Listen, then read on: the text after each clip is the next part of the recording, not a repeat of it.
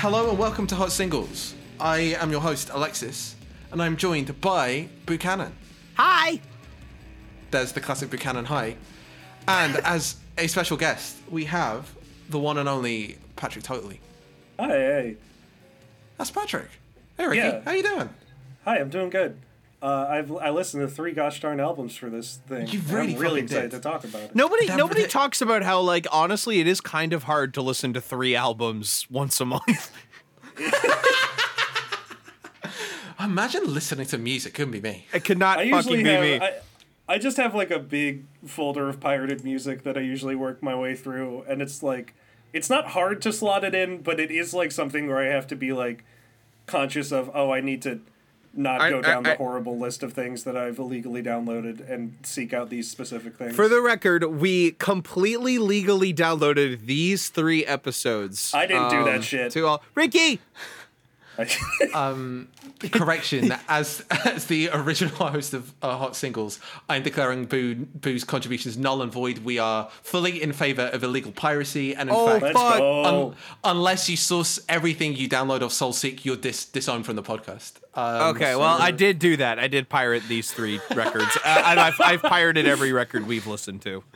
Um, I just, I just didn't, how- I just didn't want to say that because that's a, this could, this could propose difficulties for us in the rest of our lives. Like, what if I, what if I commit a crime?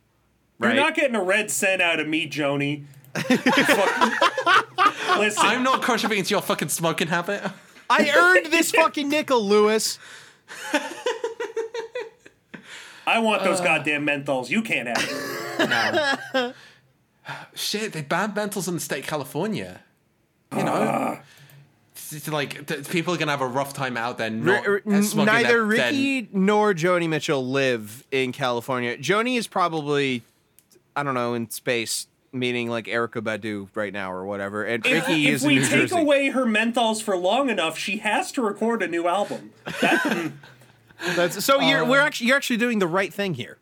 You're absolutely doing the right thing. Now, here. it's- yeah, uh, this is the now- this is the cultural good. I'm It- making more music exist. Now- yeah, it's taking uh, candy from a baby, except the baby is Joni Mitchell and the candy is menthols, and the outcome Yeah. is not like a cr- like a c- crime and a moral horror. It's instead cool music. So, Now, listeners with extremely poor vision might wonder why we're talking about Joni Mitchell.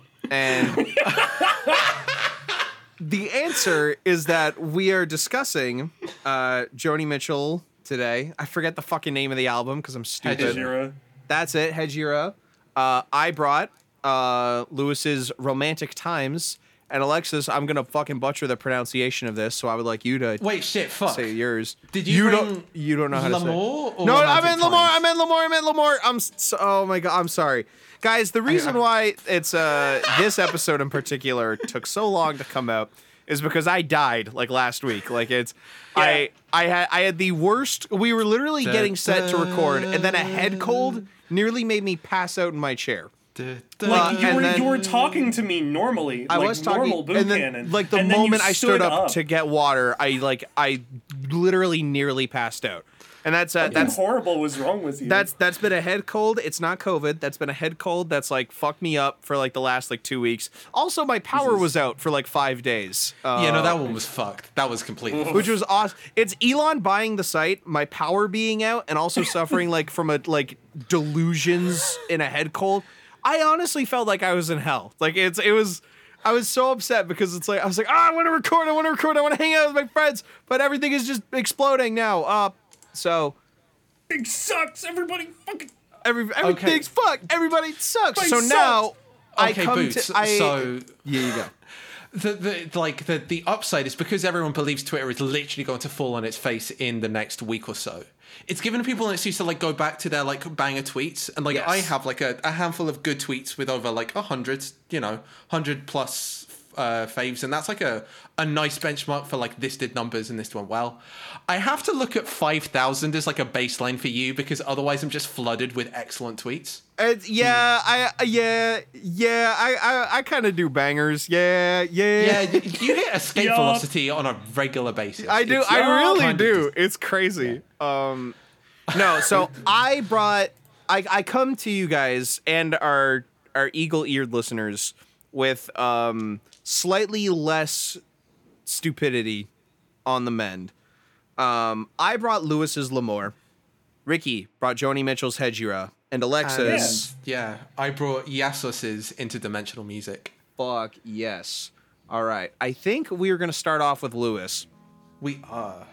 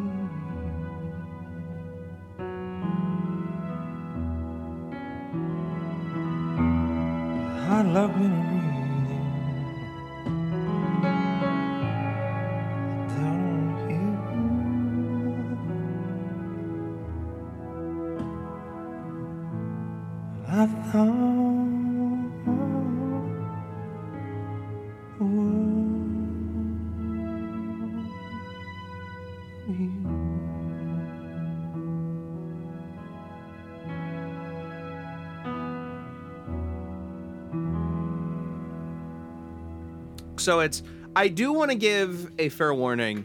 Um, this is probably like the most like white woman true crime moment that we'll have on the podcast.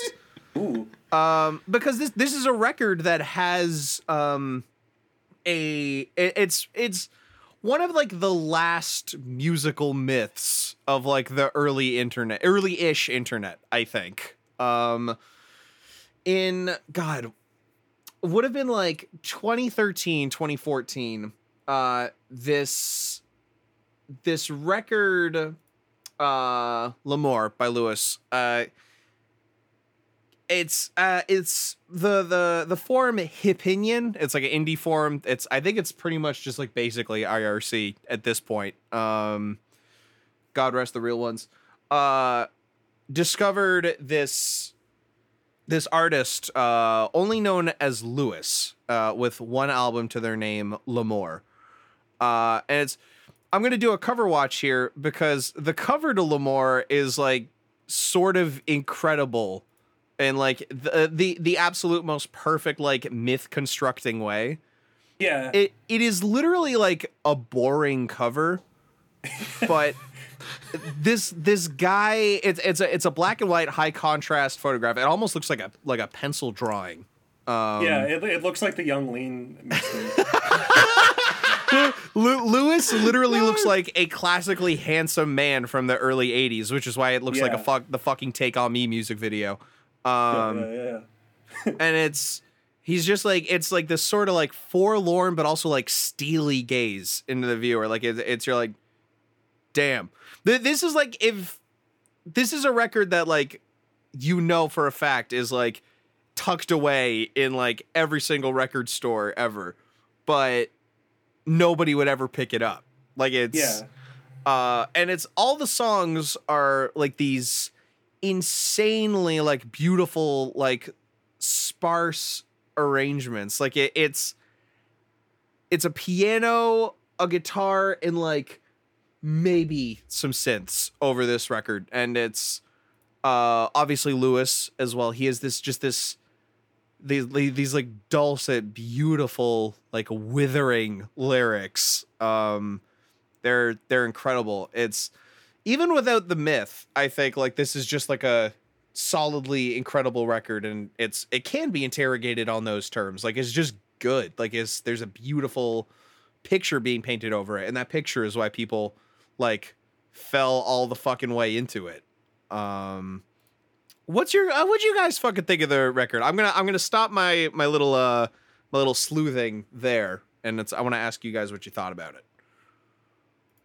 Go for Ricky. Oh, okay. uh, I had heard this record uh, before listening to it for the pod. Um, it's uh, this. this I, I'm talking about this now off the heels of uh, an obsession I had that started last year and is going into this year of those type of records that you were talking about, the kind of like weird private press things that definitely exist everywhere, but if you actively try to touch them, are very ephemeral and hard to track down. Mm-hmm. Um, I was interested in uh, approaching this record through like the like because I feel like it's a different record now than when it was released to some extent Yes, At least- absolutely. within wi- within the context of like this wasn't YouTube recommendation core in 1983 in the way that it is now. Um, like, and I don't I don't want to say that in a disparaging way. Uh, a lot of my favorite records are YouTube recommended core, but this is like, um, me listening to this on my computer with the Discogs page open to this man who I've been having a stare down with for a couple of minutes. Uh, I'm listening to this less so in the context of like this being something that I found in a thrift store and more so something that I had a much easier time getting a decent copy of due to the wonderful work of the people at Light in the Attic Records. Um, I, I I think it's really interesting how this record is being treated as a contemporary of a lot of records that it was not like released alongside. Like like it, there's like this whole kind of canon of like weird thrift store find records that this fits into that eh, I'm, I'm just thinking about like the shit on its own with the composition of like it really didn't need to sound this sparse for it to achieve like the goal of just being a romantic record there's something like k- kind of ephemeral and uh, It- the the record literally feels like it could like disappear in your hands. yeah. yeah yeah yeah yeah It's incredible. there there's this visionary foresight into like the way that these songs would appear and disappear out of out of like there's this each track has these long startup periods where the instrumentals are all kind of coming in one by one and you were talking about the the synths are my favorite part of the record those like those bubbling synth lines that come in and pop around for a minute and then go away every once in a while uh I I'm, I'm tagging out to Alexis because I'm formulating. yeah, good. Uh, so, yeah, like there are so many ways to go about this, and Boo's entirely right. There's the true crime version of this, which is like yeah. the the two other really big um things in the the light in the attic light in the attic is a label that specializes like it's not exclusively just um like old reissues like they do original stuff as well but like their most famous stuff has all been reissues Yeah, And it's they're, ro- uh, they're um, around. It's uh Cold Fact by Rodriguez was like their bi- Yeah. their big one before this. So it's like, hey, And we then- we we hit Thunder. Let's uh let's do this again. Yeah, so the, the the one I was thinking before that I was maybe similar-ish time. I thought maybe slightly before in time is the Donnie and Joe Emerson record, Yes, yes, yes, yes. yes. which has which has Baby on it, which got an Ariel Pink cover. Less said about that, the better, because the original is better than Ariel Pink's. which is Absolutely. funny. But yeah, like so that's one record that I have in my head, which is like.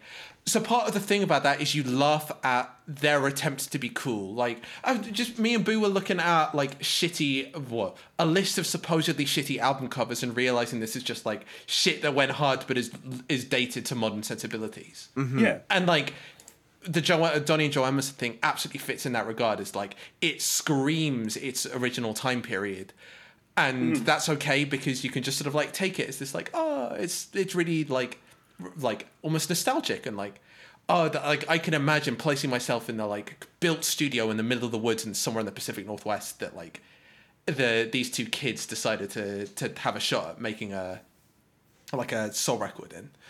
Rodriguez, it's it's, it's, mm, it, it's constantly drawing attention to itself in a way like I think that's why I'm having trouble like verbalizing it a little bit because it's in in both of its like iterative releases, um, it was always constantly drawing attention to its own presentation. But in the fir- in in the first sense, it's in this kind of like uh, i- i- in its original pressing, it was this like r- romantic sleazy machismo thing, whereas Yeah. now it's like slotting it into like Mac DeMarco or whatever, like real slacker rock shit that doesn't take itself seriously yeah. at all. And that's like I I feel like for me at least it's more constructive to approach this as like this is a record that was released like this guy started an LLC pressed this pressed this in some fucking plant uh, and really wants you to take him seriously. Yeah, yeah, Like yeah. I feel like it's more compelling for me to be like, okay, I, I, I like it's it's it's more compelling for me to try to take this guy at face value. Yeah, and it makes it pretty easy to do. It's it's true. It's I feel the opposite way about like I feel like the most recent uh like uncovered mythical record like the Panchiko thing that was like super Yeah. blowing up and rate your music.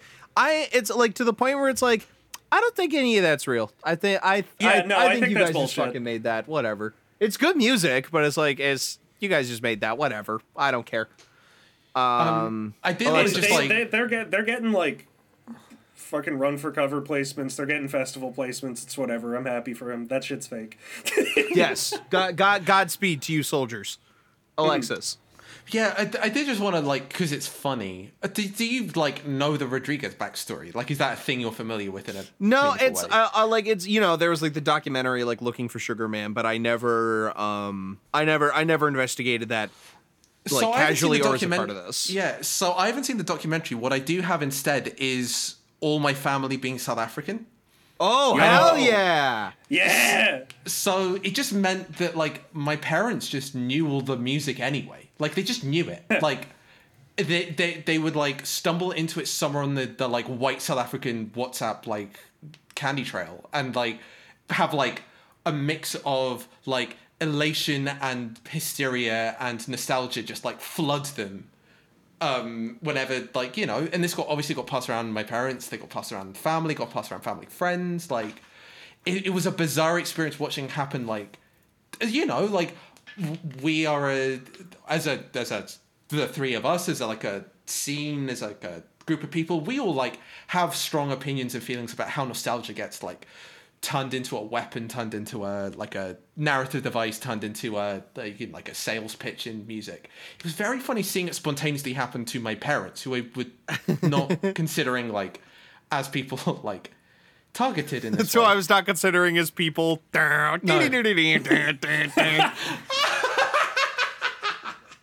yeah no that too um but yeah no like hey yo.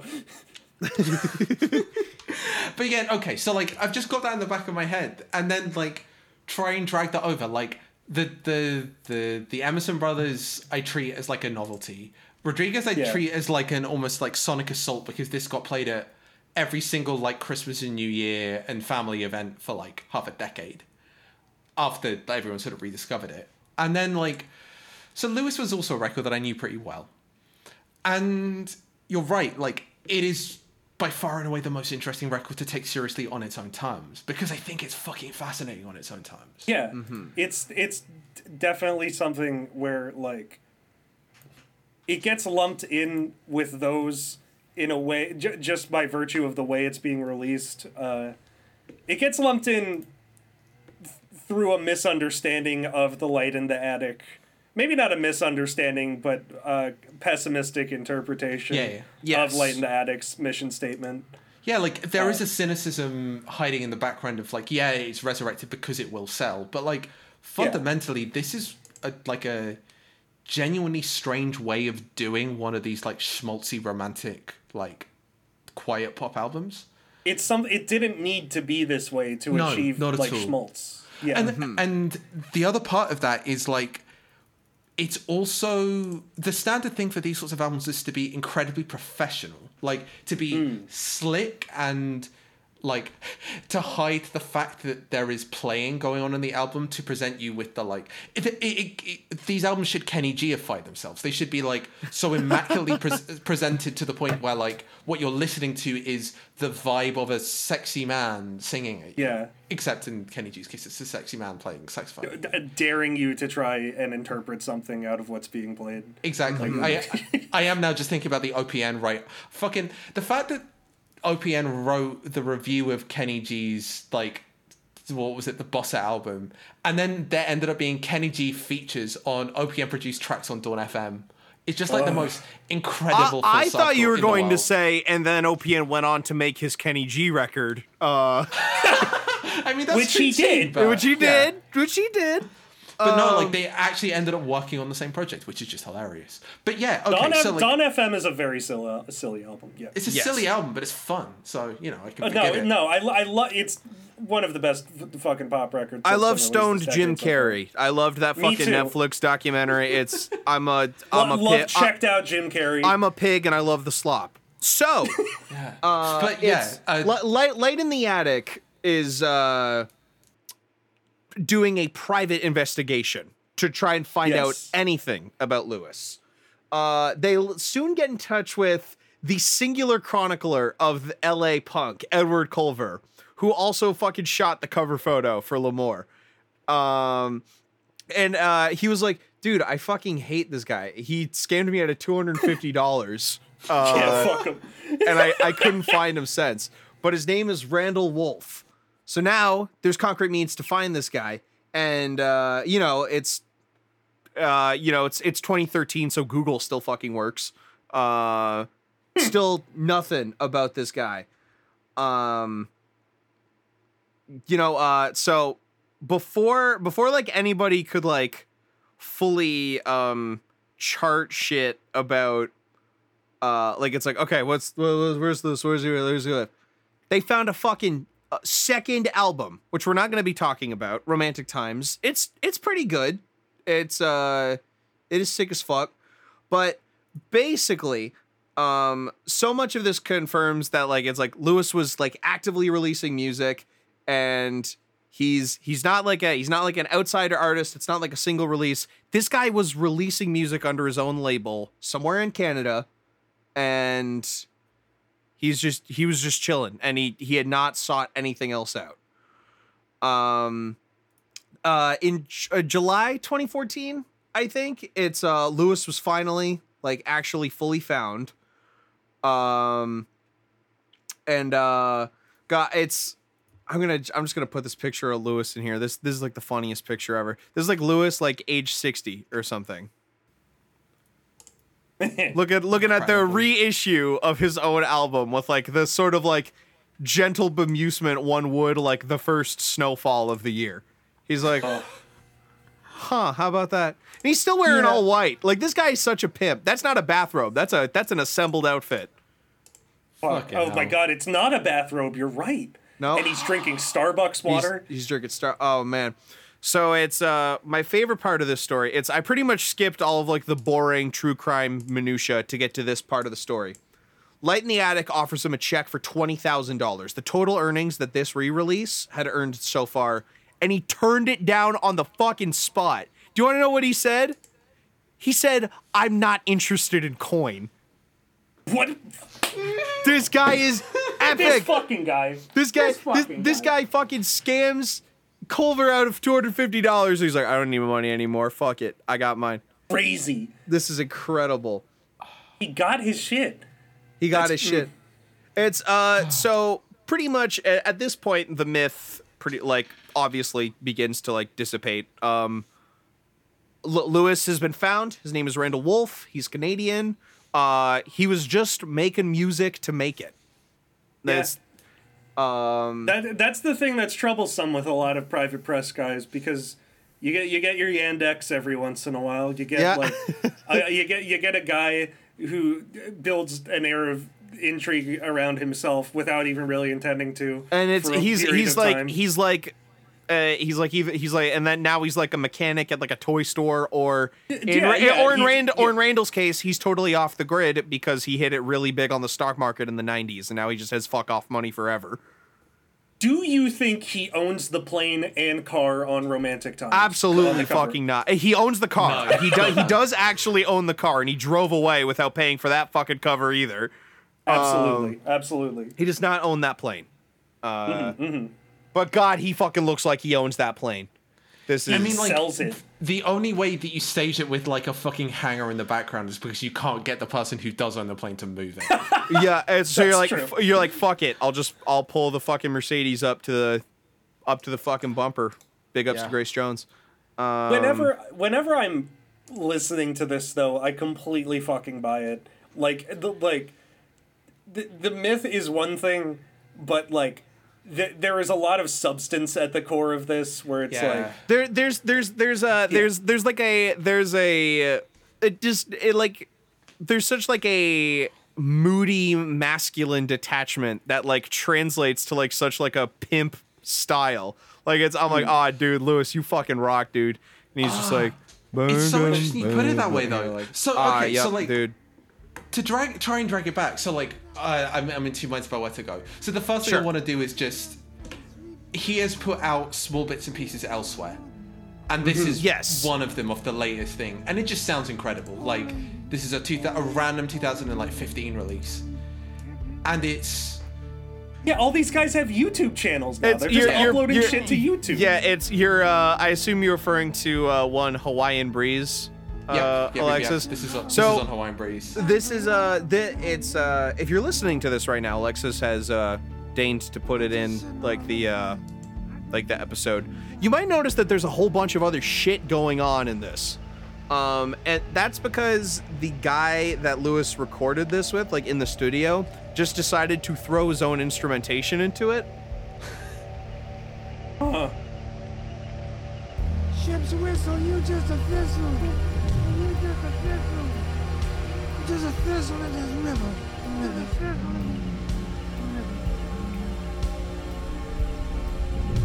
You just keep on rolling. Rolling by. City folks, you got nothing. Got nothing. Got nothing. Got nothing. I'm just sitting on a riverbank. I'm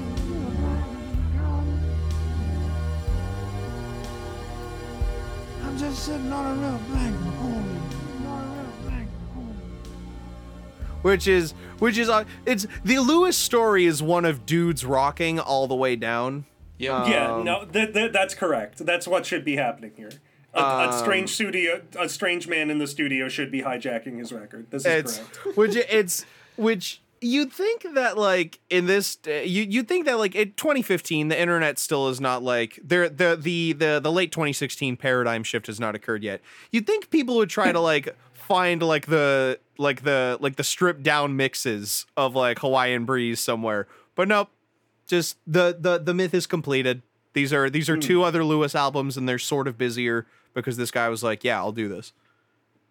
That's it. Yeah. Yep. Lewis. Okay, so That's Lewis. So like okay, so that's looping in the full Lewis story. So the actual like you put it in terms of like masculine detachment. Mm-hmm. And so the reason I brought up the Kenny G thing is like L'Amour is not a record that hides the fact that someone is playing it. In fact, I think Yes. Lewis is playing it, and I think he's not an amazing guitarist or pianist. No. And like Yeah. that's really fucking important to this record. Like my favorite track is I thought the world of you because it's beautiful and stunning and breaks my heart every time I hear it. The fact that the piano playing is never fully like locked into a metronome, it's not locked into a time, is like incredibly important to how it like lurches and pulls backwards and forwards. Like the pick up to pretty much like every track that starts with acoustic guitar. Like I'm just trying to the the, the, the my whole life starts with this like duh, duh, duh, duh thing.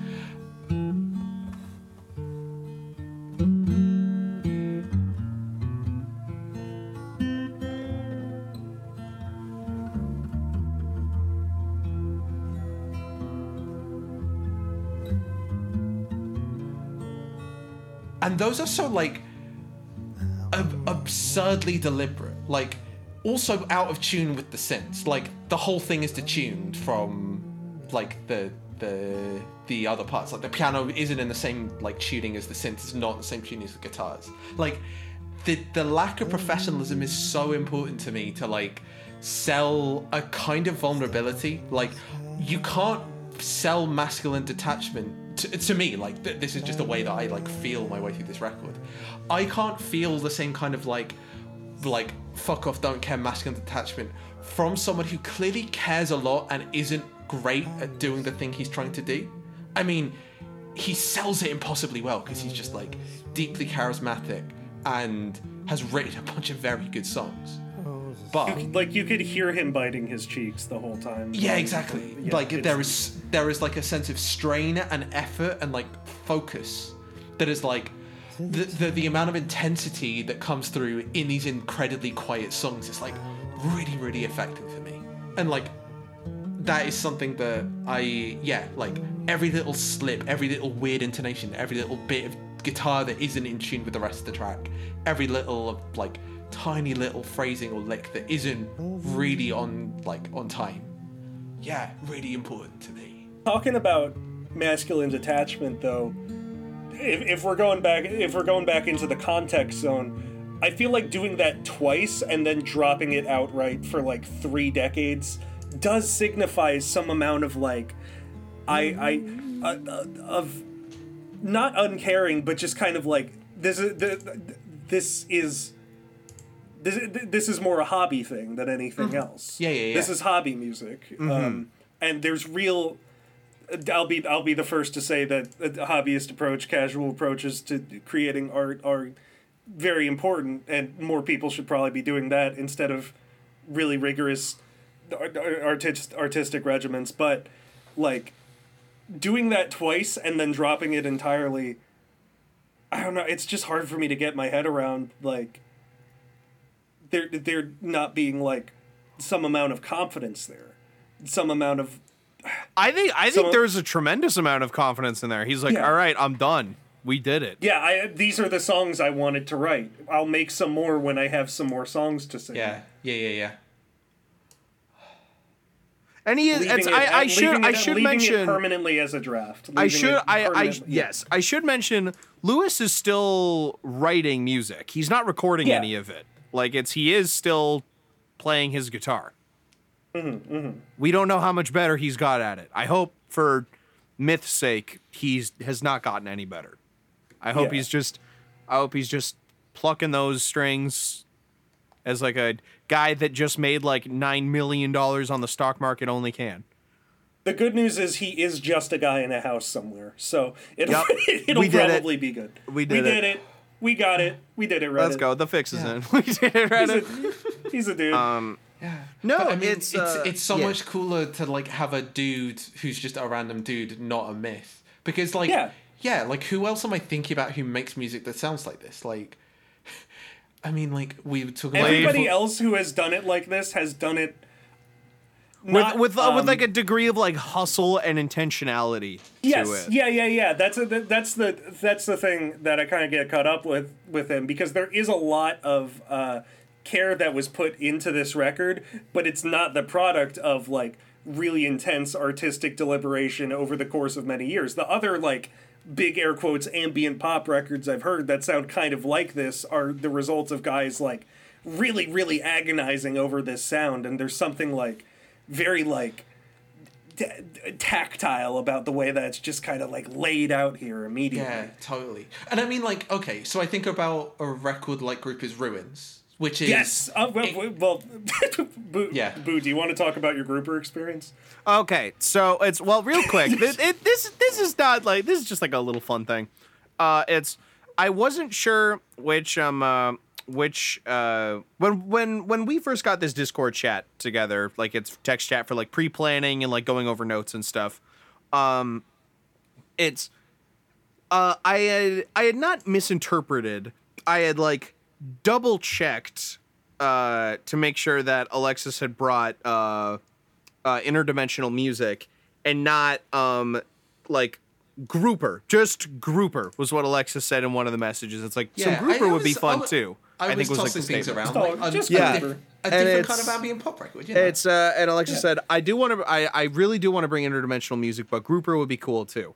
Uh, and I was like, cool. I'm just gonna go listen to like Olive of Grouper, just to like make sure that it's like if Alexis like suddenly changed her mind. I fucking love Grouper. Like it's now I love Grouper. It's great. That's a that's the you were waiting for an excuse to, for that shit. That I'm- was I'm- not I'm- it's like barely mo- prompted. Mo- most most of the time, it's that's pretty much it. God, I wish you did. Uh, I wish you did bring a grouper album because we could have an all monochromatic cover watch. Thank you for putting this picture up. You're welcome. Ah. she's, she's just like me for real. Ah, she looks like Rick Owens in this picture. Ah. Maybe Rick Owens looks like her.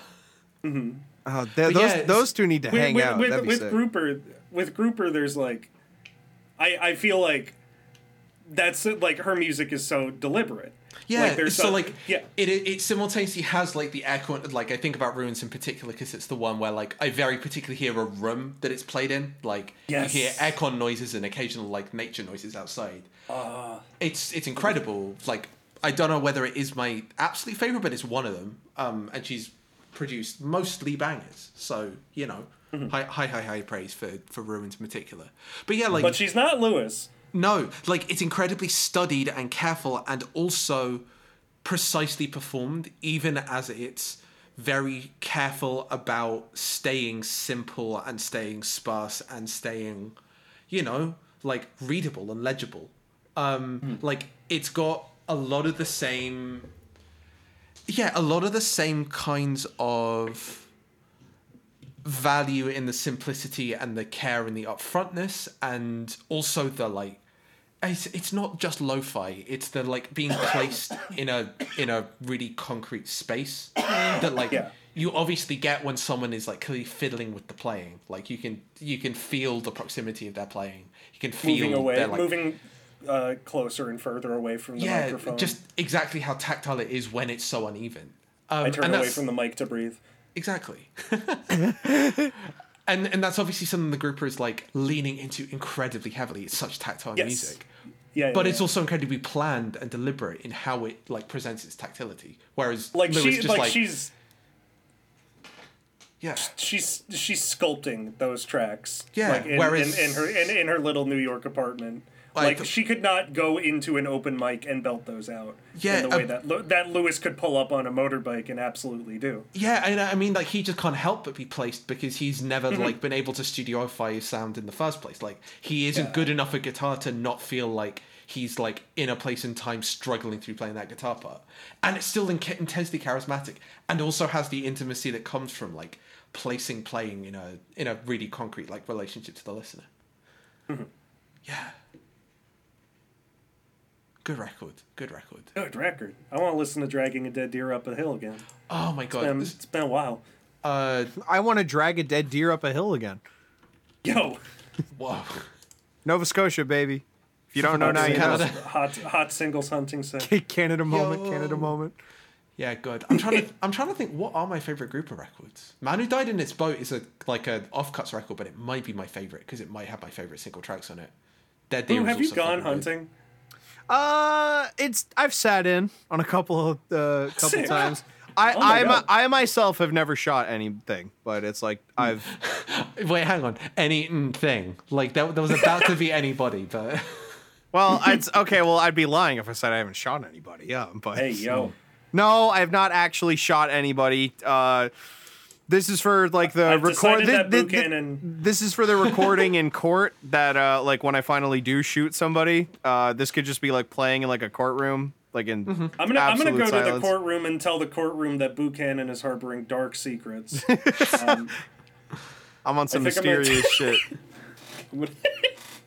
I'm gonna tell a federal judge this.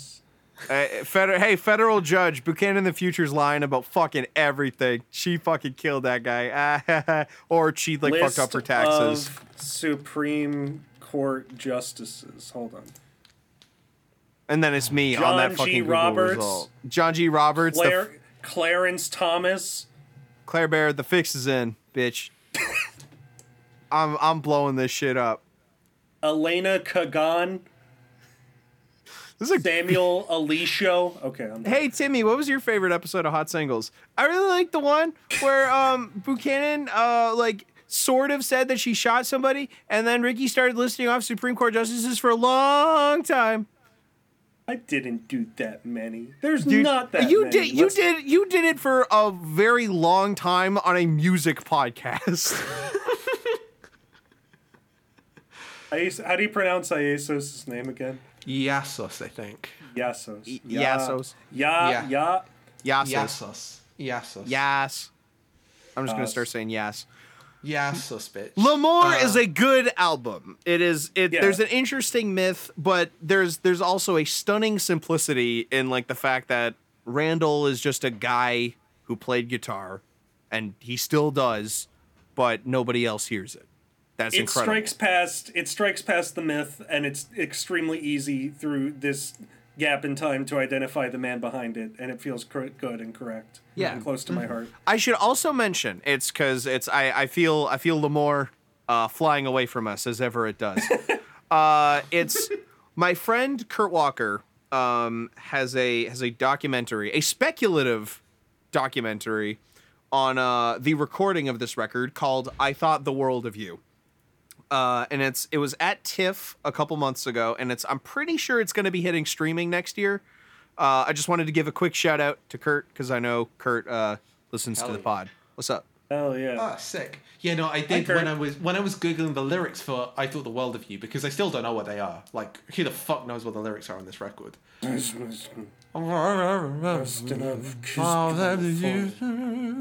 My guy sounds like Iggy Pop had a weed brownie and got caught in his feelings. Yeah. He does sound like that. oh no. Um, but yeah, Did you, like did you I- see the goddamn SpongeBob when he gets caught in it? caught That's that. That is Yeah. what I was referencing. Dude, the girl like like applied like lotion to like the like the Sanrio. My Melody the, the blush. My Melody blush. And he's like, Ty. Ooh, ooh, ooh, ooh, ooh. And she's like, ooh. this shit's so good. And now we see two SpongeBob fams in their natural habitats. I love it. I'm ready. I'm ready. when I'm when ready. did, did anyone th- else think the goddamn pizza in that episode looked really that freaking shit good? look good as fuck. Oh my god, Babish, you gotta make this big sundae from the goddamn movie. I always wanted to bite that shit. Um, one of my one of my favorite posts um, is uh, girlfriend picking around in my brain. Poke, boop, babe, stop that. That's gonna that's gonna fuck me up. Ooh, brain, poke, babe, stop. Squidward wrong for treating SpongeBob and Patrick like that.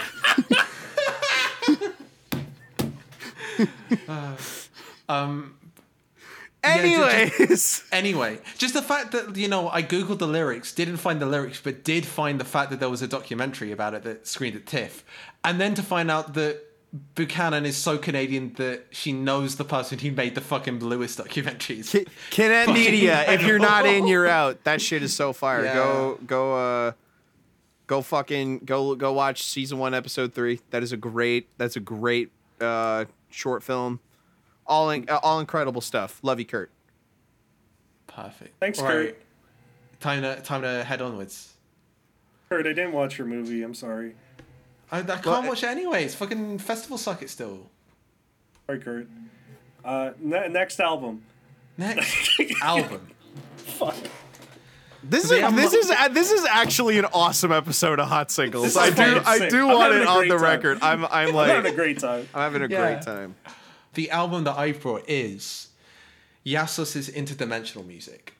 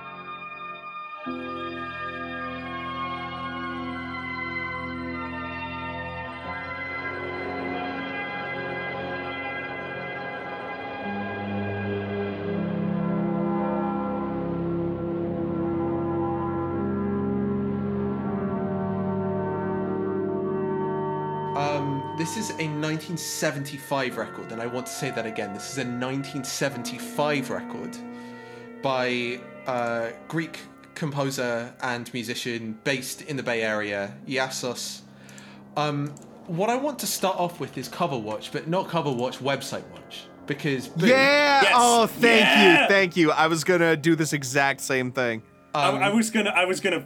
Yeah. So I think we need to basically spend the next 45 minutes basically providing a full web tree d- or audio description of Iasos's website and This i- ignore the music in its entirety. Can I say it's? We're not going to I- do that, but we could. It is so funny that it's like we have three like main event contenders here. Yep, because yep. I- is the new age musician, uh, musician, and we could also talk for hours about how awesome this website is. Like it's this. It's crazy how much, how over such a span of years he has committed to using this not very good font for his name. First of all, I this is a master ricky I, I've I've been a freelance graphic designer for 10 years. This is a masterwork in album communication. I know is I understand what the album sounds like before I listen to it, but god damn it, doesn't. Mm. Nope. Ugh. Nope. You are smoking that pack, my friend. Yeah, Yas, Iasos, hmm. pronounced Yasos, is a music creator. In bold. What a oh, like fuck you, dude. Like this shit is epic. You it's you you could not even begin to perceive your life before Iasos. Bold typeface music creator. This site specializes in celestial, heavenly, interdimensional, higher consciousness music and visuals. Iasos is one of the original founders of New Age music. And for those of you who are, some of our listeners at Hot Singles are a little green, that's okay. That's why you're here.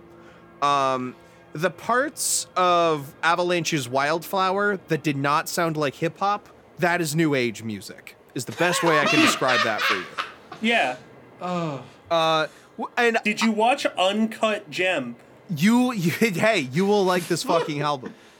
I really liked this album. This album was fucking fantastic. Um, I do just want to point Crazy out fucking that album. It's it's bonkers. I do just want to point out that among the uh, headers that are available on this website, which is just HTML, new Yep. products, video, music, workshops, Iasos. the Iasos I'm going on the Iasos page of iasos.com. um, upcoming events, fun stuff, visionary stuff. gallery, metaphysical info, contact. I'm clicking on the metaphysical. I'm clicking on the metaphysical one. I'm Um, Oh my on god. stuff. I Yo, love we we fun. can we can phone or Skype coach with Iasos for $300 an hour. He's expensive, but he's Oh. worth it. Yeah. Every fucking penny. Wow, $800 for crisis processing is not bad. That is actually like Holy shit. That's pretty good.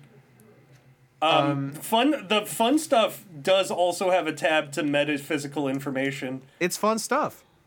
Yeah, it's fun stuff. It's kind of this big cycle that goes around and around that you Yeah. can get stuck in. I, I do also appreciate that like some of the tabs uh, maybe they were updated in the last month maybe they're updated four years ago they have like gif news flashing around next to them it's it's delightful i cannot get enough of this website um, like clicking on the metaphysical page metaphysics page brings up like this like high saturation rainbow tinted like colors like It's color- beautiful. color- It's beautiful. It's- Viewer, yeah, it's- viewers at home, click on this fucking website and just scroll around, like listening, like, while we're talking. like right that like the touch of the night sky over top of the whatever is this whatever temple this Yeah, is it's. Fucking incredible. in- insane It really good 'Cause if, Oh, if this was just if this was just like a standard like theistic image, the sun would be shining through the church. But it's we we are in a world of like dreams and subconscious and like powerful energy and chakra processing. So it's it's about it trying to identify god in everything you see. Is um yeah. Here's a cool picture of an otter. There is a cool picture of an otter. That's so true. Um, I also just appreciate that he's also selling other people's vision hashtag visionary artwork for like the incredible artist amounts of money based Yeah. on incredibly irresponsible amounts of money holy True. shit Yeah. that's so much fucking money It's so much money. oh my god Mo- Um, no painting should cost that much No. You're an idiot. These wow. are visionary art treasures. But like the I'm amount sorry. of compression in these JPEGs is frankly absurd. Like I do just want to, you know, I cannot imagine that these exist in real life space. I want to check out his crystals. Hold on. Sixteen million dollars. Holy shit! Hold on. This is bro- we- incredible. we've broken Ricky's, Guy, it's broken look, look. Look at look how big this one is. That's sixteen million. That that is that is a sixteen million dollar crystal right there. I will push a push a T is like listening to this episode of the podcast and like he it's he's like he he just he just went like yeah and then he like There's a started there's a calling his art dealer. There's a subheading that says crystals worthy of your palace. That's fucking crazy. That's incredible. Wow. uh, Iasos, you're the most powerful man ever created. all of the all of this to say, there is money in the new age, and Yes. Iasos built the the crystalline hypercolor foundations on which we all now reside. So- Alexis, why did you bring interdimensional music in particular? I brought this album because I can't help but become genuinely hysterical when I listen to it. Um, it is one of the most eye-wateringly beautiful records I've ever heard. It is one Yeah. of the like. It is alongside like people like Steve Roach and other people like some of the very very foundational bits of ambient and new age music. Like this is like I, I said 1975 intoning very deeply because it does not sound like a 1975 record. It still sounds like like It sounds we like the new age. genuinely No, yeah. In, in in in the sense that not just like it, this still sounded like a trope in the mid 90s and it would have sounded fresh then and it just still sounds like a relatively recent and fucking beautiful record now You, It's you also- could, you could just you could drop this on software. You could just like You could literally it- could. as is. Literally just to submit this, drop it. Like no Yeah. alterations. And like it's it's clearly got a reputation like it is held as held up as one of the progenitor albums of an entire genre so obviously it will be um but This is al- a man who is not faking it and has committed to making this music as hard as he possibly can. yeah so it's exactly in, in inverse. it's exactly that that like you spend any time with this record and you hear a kind of commitment and like earnest belief in the like transformative spiritual power of music that makes my atheist secular jewish little soul like tremble in fear like like genuinely this is what i mean where this record makes me hysterical it's one of the most like ball achingly beautiful pieces of music i've ever fucking heard and like I, I like tremble at the the like access to the sublime that Iasos thinks he has. Like mm-hmm. I, I sit with this record and hear like, oh, there is incredible songwriting here. There is incredible sound selection. There is incredible like arrangement and placement and like effect. Like the tracks like Lemurian Coast like just have the like wash of waves and chirp of birds in the background in this like beautiful like atmospheric like uh, you know it's a it's the the fantastical technicolor spectral like beach like vista that you imagine in your dreams. Like this is what's gonna this is what is going to soundtrack your dreams for the rest of your life. And that's a good thing. Yeah. You should want that We were Alexis, could you- sorry, guy uh, a- yeah, yeah, go, go, go. Sorry, it's Alexis. Could you read out the name of track three on this album? i passion you a leap of love flame And the the the fact that you are still like brought to near tears listening to like the like the majesty of like the like the sounds in this record.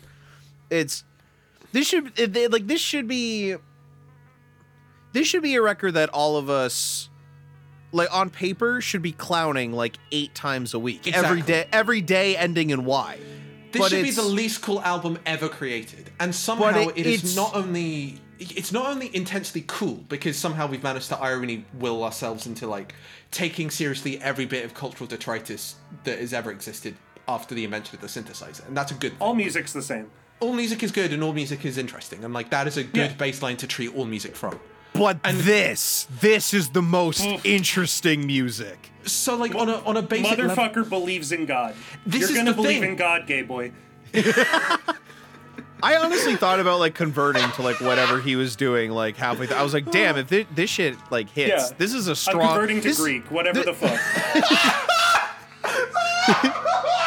What's he doing? I'm checking his Wikipedia. This is the this is the this is the strongest argument. This, this was the first argument for New Age, by the way, and it's like It's like coming out the gate, compl- like putting mm, celestial nuts out on the table. celestial nut. Mm, there's so much God in this record. I'm listening to it now. Um, Ricky, I just fell out my chair. Fuck, I'm sorry. That's, you you weren't ready for the big Greek conversion of 2023.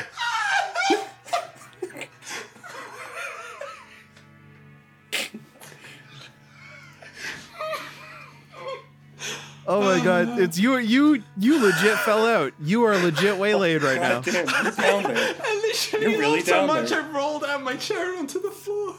Goodness. That's incredible. Oh my! Oh my!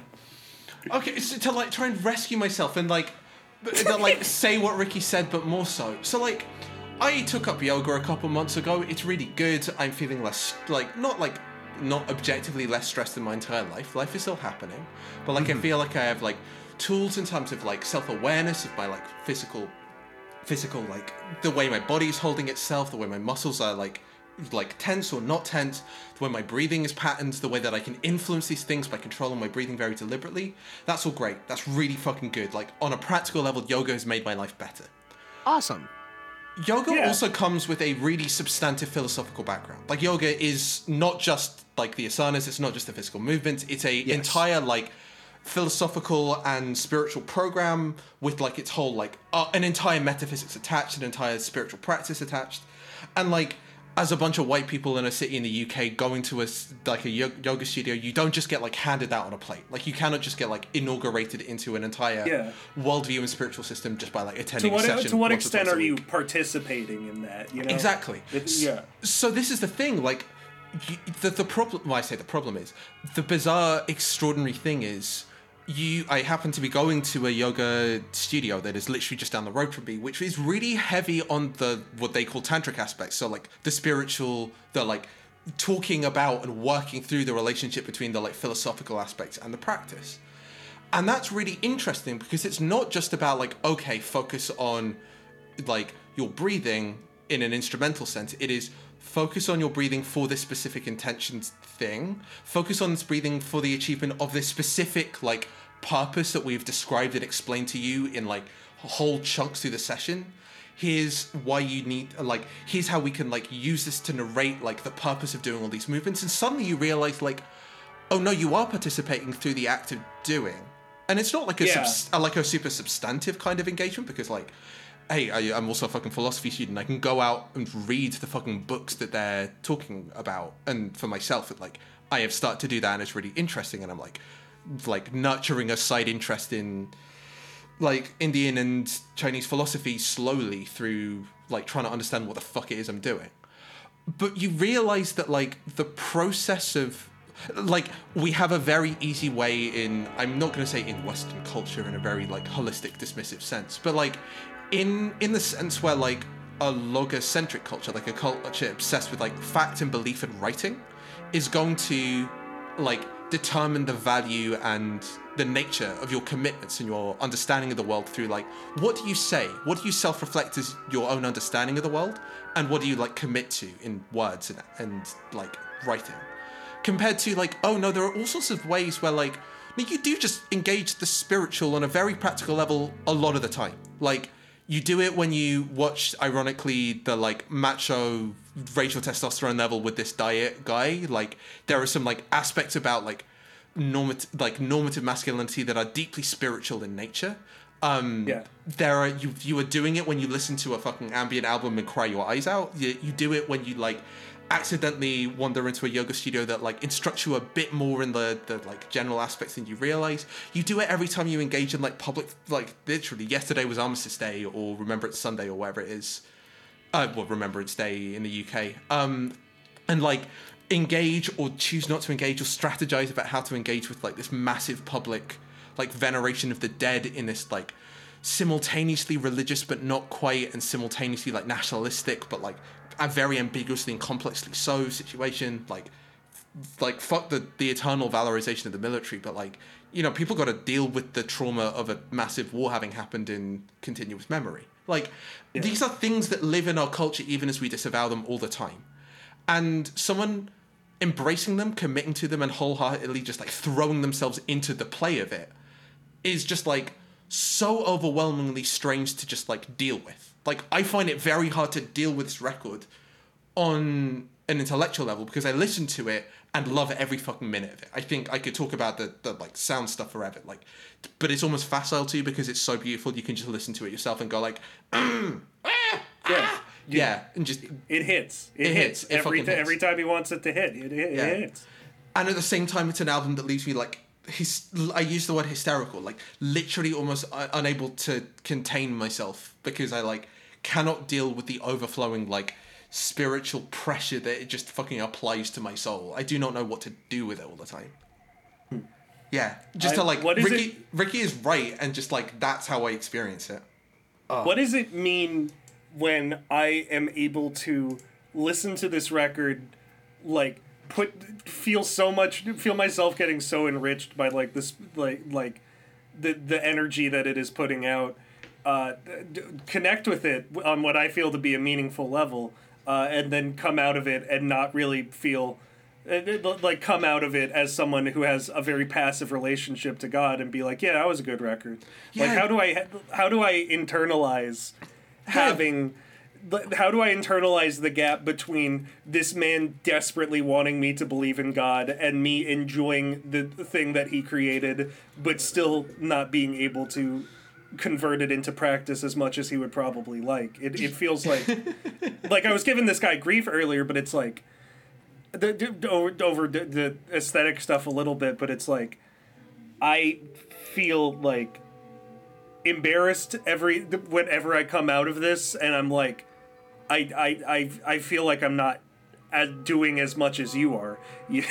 I I'm not doing the amount of things that you want me to do, uh, even though I'm connecting with it a lot. Yeah, and I mean, like, how you respond to it. There are so many open-ended ways of doing it beyond just Yeah. like, okay, you should become a new age like, like spiritualist in some Because abstract like. I don't even really think he wants me to do that, but I still feel weird when I come out of this record and have not done that. You know? yeah, yeah, yeah, yeah. There's a five minute track on this called The Bubble Massage. That's five minutes of bubble sounds.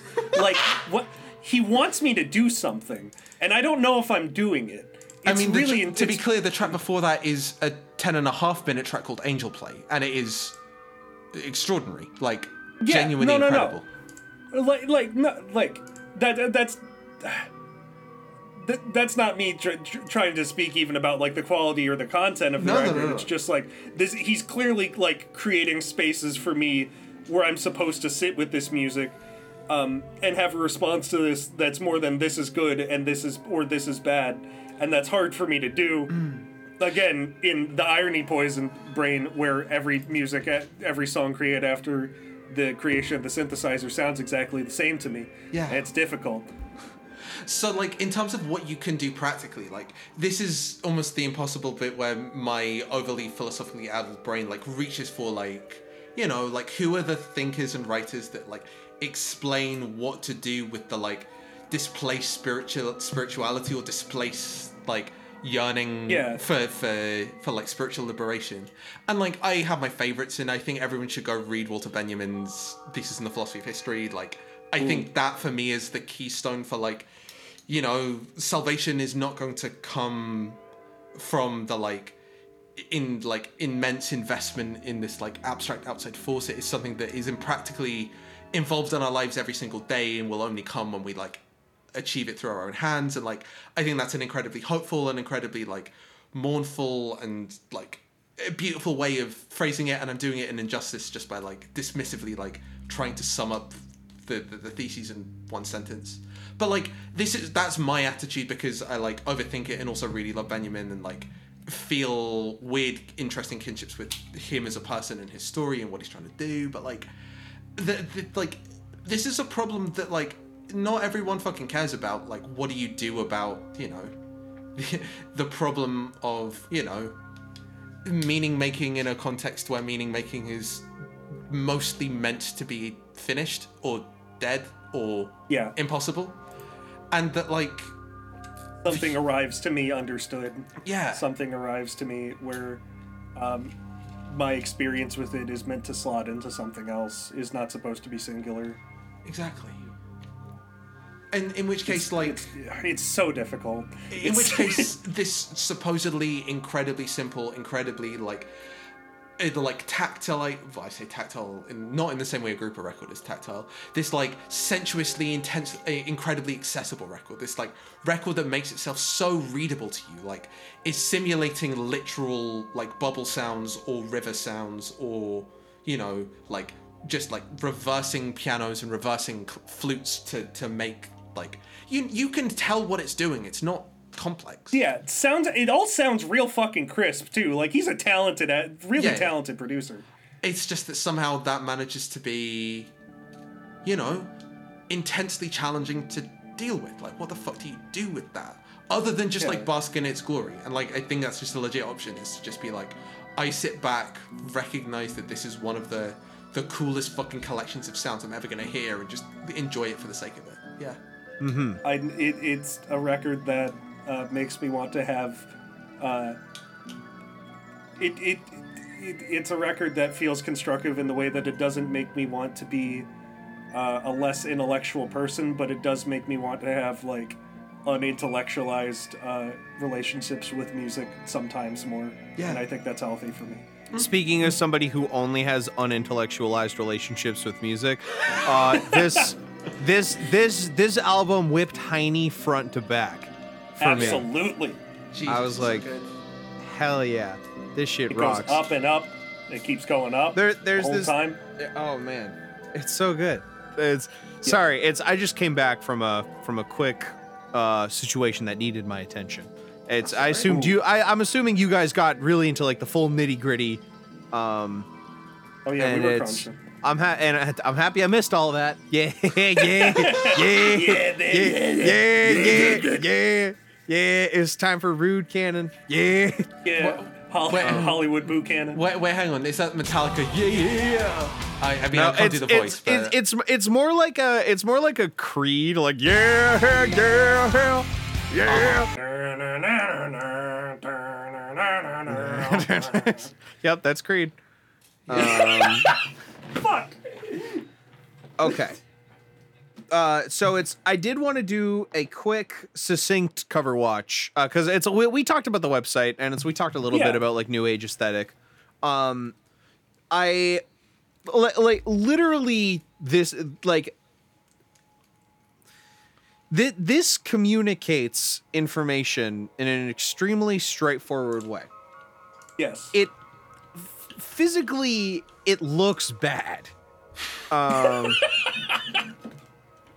but there is a it's literally the new age aesthetic had not been like fully like centered upon at this stage in the game. Like you can like go back and you can uh like th- there's uh there's there's lots of like early experimentation uh in uh Iasos's like stuff.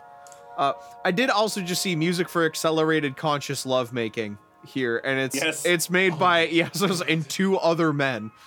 Which That's what I like to hear. that's oh yes. all of this to say, sorry, that um interdimensional the the full title is interdimensional music through Iasos, which I think is an incredible way to like talk about making music. Like it's you know, it's like you have uh you have uh you have your Yves Tumor and its band. You have your Yeah. Death Grips has broken up. We are at our best, and so Death Grips is broken up. And you have Yeah. Interdimensional music through yeah, I'm gonna start like saying it's my albums were recorded through me. Yeah. Um bro, I'm just a vessel. I'm just sorry, a I didn't vessel. I'm, to- I I'm didn't mean to flex on literally you, just a bro. vessel. It's, I'm if, didn't mean to It's flex on you, vessel. bro. it's, it, if you combine Iasos and uh, Lewis, you literally do get Blade. You literally yes. do. Yeah. Which is uh, which is yeah. Oh my god, this is incredible. The only, all, the only thing he has to do is like walk around like in parking lots sometimes, and then he could be Blade. Because like I think he just stays in his house and like kisses his wife, who he loves. There's really no individual component on this cover that fits with any other individual component in any sort of like way that feels correct. Like it's the kind of cover that I like if if if I ended up making this and the draft looked like this, I would not be happy with any individual component of it. But it feels so fucking correct. Yeah. Yeah, yeah, yeah, yeah. So good. So good. The It- like the even like the way that there's like st- like big lightning bolt into the silhouette of the guy, but there's also like these really spacey areas between them that like I don't is that it might mm, it's it goes from sharp into rounded in a way, but it doesn't really comp- eh, it's it's so much. I'm thinking about it. There's a lot mm, I can't think about it too much. It's all Times right. New Roman, man. It's the the greatest, the legend, Best font. original pranksters. They did it. I'm worn. How did you make a never, fucking never did it better. How did you make a fucking Word Art Gradient album cover before Word had been even conceived? Like, Like That- that's that- what I'm that saying, is like, that is odd. Like it's it's I did. Uh, I how did it's, it get here? I, I am not I am not as up on like the like proto primitive digital imaging technology as I should. I didn't want to like say any of that because I did I didn't want to sound unintelligent about my own field. But how the fuck did he actually do that? Like this is like if this is clip art from 1970 fucking five. Ugh. That's crazy. Like this is not what the default sleeve of a record looks like. Going back to Lewis for just a moment, um, I've dug I've dug through enough like weirdo pri- private press uh, dude in his garage records to know exactly what the default cover art at the time looks like, and it's really not this. There's a lot of intent here. He like nailed down this visual a full decade before it would like this would be the most common thing that you would see in in in a bin so in in, in a thrift store somewhere yeah. Like, you see this in a thrift store and wonder who was the guy who um owned this record like what happened to his life story like what did he get out of this record how did he end up selling Yeah. it like it's just the, the idea that someone would have them i think about this every time i fucking see an alice coltrane record in a secondhand store like yes yeah yeah yeah like what, nina what- simone too Yeah. Like, like, How many lives had this Nina. record gone through, and what did it mean to those people? And again, like sometimes the answer is like some fucking yuppie bought it, didn't understand what the fuck they were doing, realized it was out of fashion seven years later, and then chucked it in a bin. Like sometimes that's just true too, and that's okay, I guess. I mean, like you know, I can uh, make aesthetic judgments about people, but at the same time, like, God, this music has afterlives. there's uh, a real whole human life in these recordings uh, it's hard to grapple with in a good way yeah Damn. Iasos. Interdimensional Yes. music, man. Converted to Greek. dimensional music you go to a different place It's music. music baby i like um how the logo looks on color schemes that aren't black and white and don't involve gradients like i'm looking here uh for crystal love on discogs i really like how it looks with that kind of like uh with that kind of dull blue and the, the kind of sharper uh, yellow with the logo there i think that looks very nice Yeah. I mean, sometimes you But just the- need a drop shadow. yeah thinking about the color blue That's true. gosh darn gosh darn The color blue goes so crazy. It's yeah just in general, like pretty much all shades of blue is like an incredible. Blue's not even my favorite color, but it's you. It's you literally have to pay respects to the classics. That's Yeah. uh, Blue blue is my favorite color, and I like that favorite its best friend, the color. I love that its best friend, the color yellow. I like that uh, Iasos makes good use of that on a lot of his Mm-hmm. tape releases. best logo ever made is Capcom's logo. And uh, Yup, well, what's what's it got? What's it got? What's it got? It's got blue and it's got yellow. Oh, I'm looking. Oh, who's, Oh, I'm looking. Who's who's that little blue guy? Who is that little blue guy? That's fucking Wario. What? That's hey, that's ever thought ever thought about that? Ever thought about why why Wario's so Wario's so perfect and beautiful and strong? because he's got Lakers colors by default. yup. Wait, does he have a purple shirt? And, yeah. it- Uh, uh, uh purple purple overalls. Purple um, and yellow. okay, okay, yellow that, that doesn't count. That doesn't. yeah, it doesn't Aw. count. But the you know, I am. See, oh, uh, fun, fun fact: I'm blue, purple, colorblind. This doesn't count. Still, I'm still on top. Wario Oh, looks like he fucking- fucking owns the Lakers. How did how is Waluigi not Clippers? Clippers colors. I mean, Clippers colors are awful, Oh. but still. That's a good question. Okay, I the complete sidebar. The city jerseys for the NBA like got They leaked the fucking last suck! days. they So awful. suck. God damn. I'm so glad. Well, I'm so hold glad on, you wait, also. wait, wait, wait, wait, Which logo? Which logo? So all, all of them, all the all the jerseys. So of- city. So if you look up city jerseys 2022, 23. So it'll be Jerseys, 23. These are 2023. Yeah. Let me Oh, oh. copy image okay. address. eh, they're Okay, literally that's- all awful. You got the fucking clit jersey. the Los Cl- Angeles jersey still looks bad. Like it's it still looks. This It's really not good. So like the unfortunate thing, a friend of the podcast, Hannah and I were talking about this. Like the the best ones are unfortunately the ones which have a block color that is pretty and nothing else objectionable, which is such a downgrade from like people actually committing to interesting designs. Like, you know, That, closest. that Brooklyn one's pretty bad. The Pacers one's pretty bad. Ooh. so I I'm kind of fond of the the fucking Basquiat um Brooklyn one, but just because like the the logo's okay, but otherwise it's boring as fuck. Like, Knicks I, jersey. yeah, like, like, like, there's no, it's not framed in any meaning. No, no, exactly like- not. Um, like the Uh, Warriors one is but ugly. Um, I I, thi- fuck with I fuck I with love the, Warriors ones, honestly. That one's kind of hard. Well, it's well, Warriors one. Warriors one is like, oh god. It's. Do you remember that Vine? That's like the kid who has like the Nike mags or something. And he's like, so this is the rest of the outfit, and he looks like.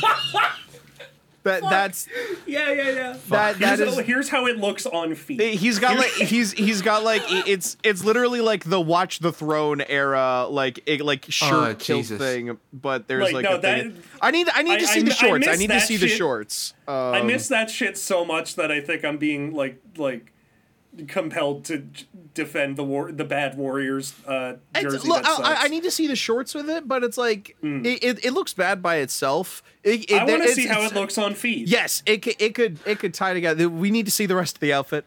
Uh, What's the What's the Washington one Rick- down here? Rick- What's Ricky- the, what are they doing there? Ricky needs feet confirmed. Um, I don't I- know. It look, it looks. It looks like a close-up photo of a muscle tissue. Like I, I don't like this. Something about it is Yeah, deeply it's- disconcerting. Th- What's this the, this pla- what's the plan here? this this looks like Evian asked Rudnick. Okay, new trans party coming up.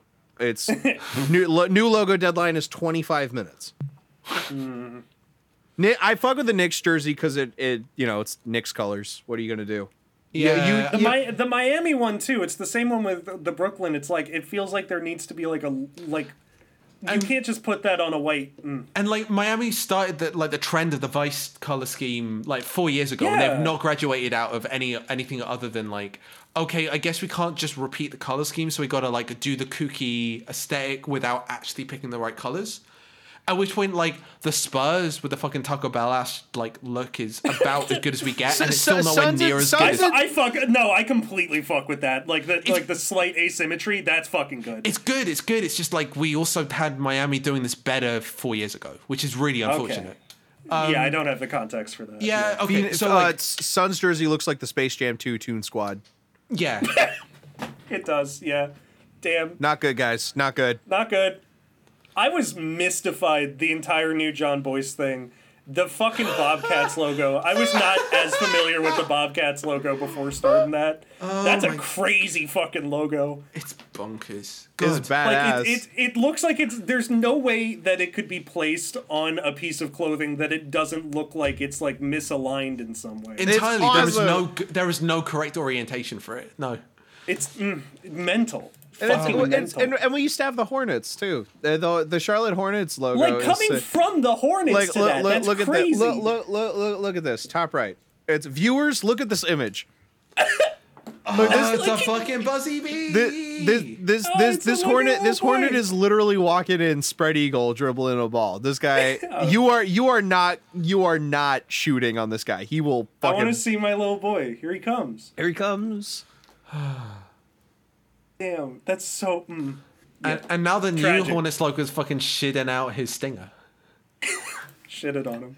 What? Mm. They could have just gone back to the old one. They kind of could have really the old one. But again, like They you know, kinda- mm. logo design, going to all this stuff, fucking flat graphic design, border shit. Like it's. I don't like those borders. Those are the borders that my high school's logo had, and that was like their their mascot was like. I, I guess I could dox myself for for your guys, just for your guys' pod, you know, to try and boost the ratings a little bit. Um, it was like very sexual, like stallion man with this exact color st- theme. So I have an aversion to. I like. I hate. I hate. Sorry, that was meant to be a sexy wolf that- whistle, and that did not come out right. My R- voice Ricky, my cracked. expect, my, um, I'm at half chub. Expectations are sky high. What does this horse look like? Okay, I'm gonna send you the normal logo, and then I'm gonna see if I could find you the mural that they had up in like the little side gym oh. room. I don't think I'm gonna be. I don't think I'm gonna be able to find it. Cool. We're not gonna we're not gonna publicly reveal the actual logo. But You we do- can. I don't care. I mean, this, It's- this Al- feels Al- like a Alexis, I will, I will make a, I will make a cover art variant for this episode of the sexy horse. I will do it.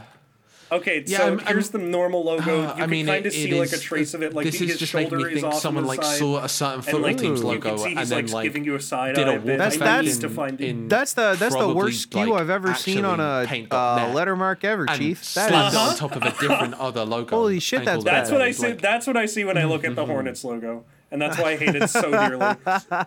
It's ropey.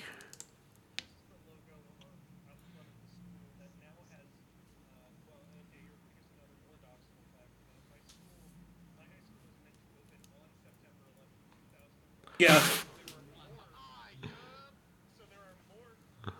Mhm. Not too good. it's Uh, it's this bad, is, guys. This is this is the this is the logo on Cool, out front of the school normal. that now has. Uh, well, okay. Here's here's another more doxable fact. Uh, my school, my high school, was meant to open on September 11th, 2001. So there are more. ah, yup. So there are more creepy permanent 9/11 uh, like memorials up in the school than there are like in most schools from the time in the area. And l- there's there's a massive one out front now that has this nasty ass logo next to like d- like just two fucking concrete blocks or whatever like guys like about 9/11 in my area. I don't know. It's bad. Sorry, wait, hang on. Guys into 9/11 in your area, seek them out They, now. they, they love 9/11 here. Hot 9/11 truthers in your area. It's crazy how much they like 9/11 where I grew up. oh my god. I cannot find this gym. I'm, I, I, I will try and find it later and send it to you. So Hed- Hejira by Joni Mitchell is the record. Jura by Joni Mitchell is uh, one of the last records released on her Asylum contract. Uh, it's the one that I suggested for today's pod episode. Uh, I'm going to uh, specifically request that uh, the play track is Blue Motel Room, my, my secret favorite track on the album. It's a good one. It's a good one. I listen to it a lot and cry and feel bad. The Joni Mitchell experience. The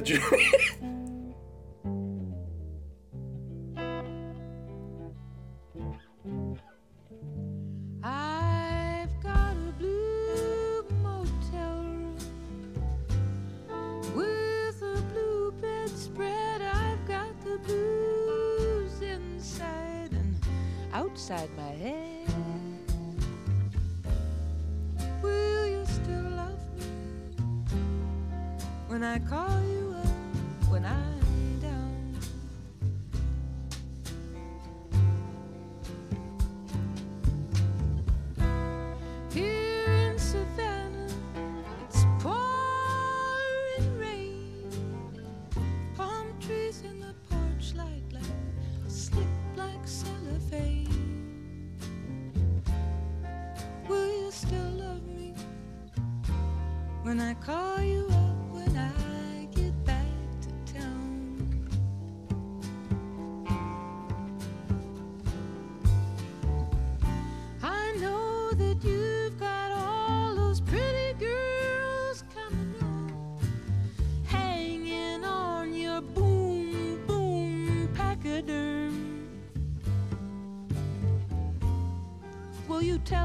girls that you've got German measles? Honey, tell them you got germs.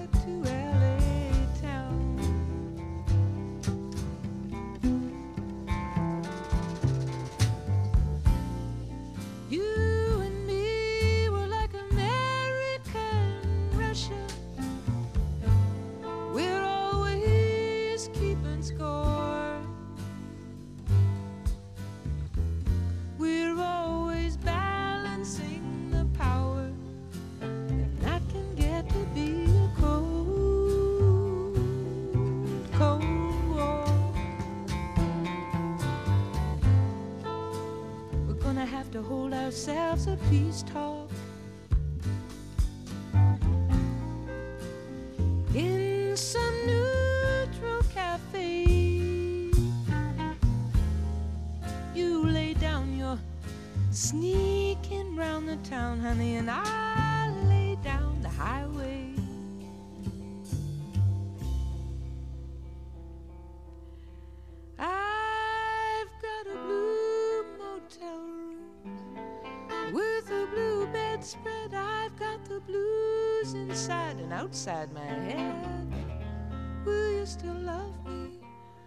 When I get back to town?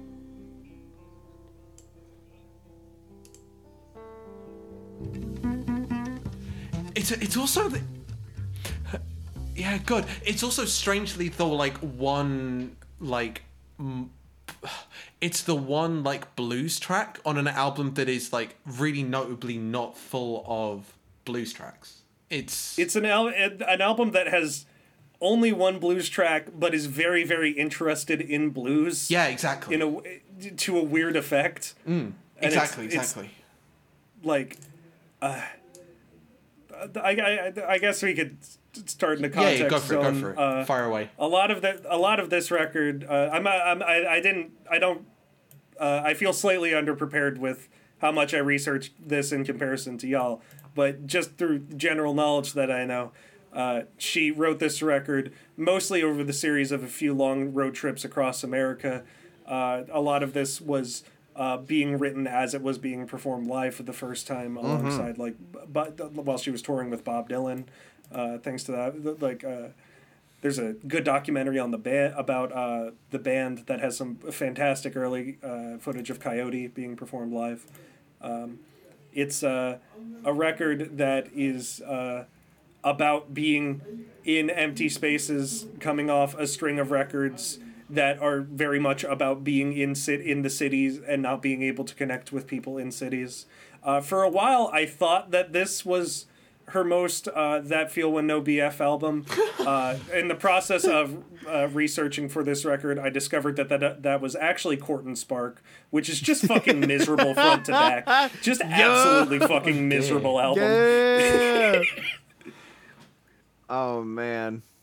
like raised on robbery just li- li- like i had to like i had to get up and walk around a little bit after i heard that one but yeah it's a very lonely album uh, it's an album that's uh, preoccupied with uh, uh, with history that she is observing as an outsider um, trying to f- f- trying to identify uh, and transcribe caricatures of in uh, trying to transcribe caricatures of like people she's encountering along the way It's- uh, and ultimately crumbling under the that ultimately crumble under the weight of themselves and reveal that they only say uh, as they only really say anything meaningful about her herself It's it's yeah, uh, yeah, it's like it's it's it's named Hejira like literally for the hijira like that Muhammad took from Mecca to Medina. Yes. Um, uh, it's also has it's also named Hejira with the J because she liked how it looked in Asia by Steely Dan and stole it for uh, the, the title of this record. That's a real thing. She That's said so that. Yep, cool. yep, yep. The Dan strikes again. The Dan undefeated. Yup. I could have picked Asia, but I didn't. That's fine. That's fine. oh man, Ricky, we gotta Um, have you on to talk about Asia again. I'd be happy to do that. Hell Uh, yeah. I've, I, I I didn't realize that uh, I was biting off a lot when I suggested this because I forgot that uh, I was uh, initiating a dialogue between two of Canada's darlings uh, when I picked this record.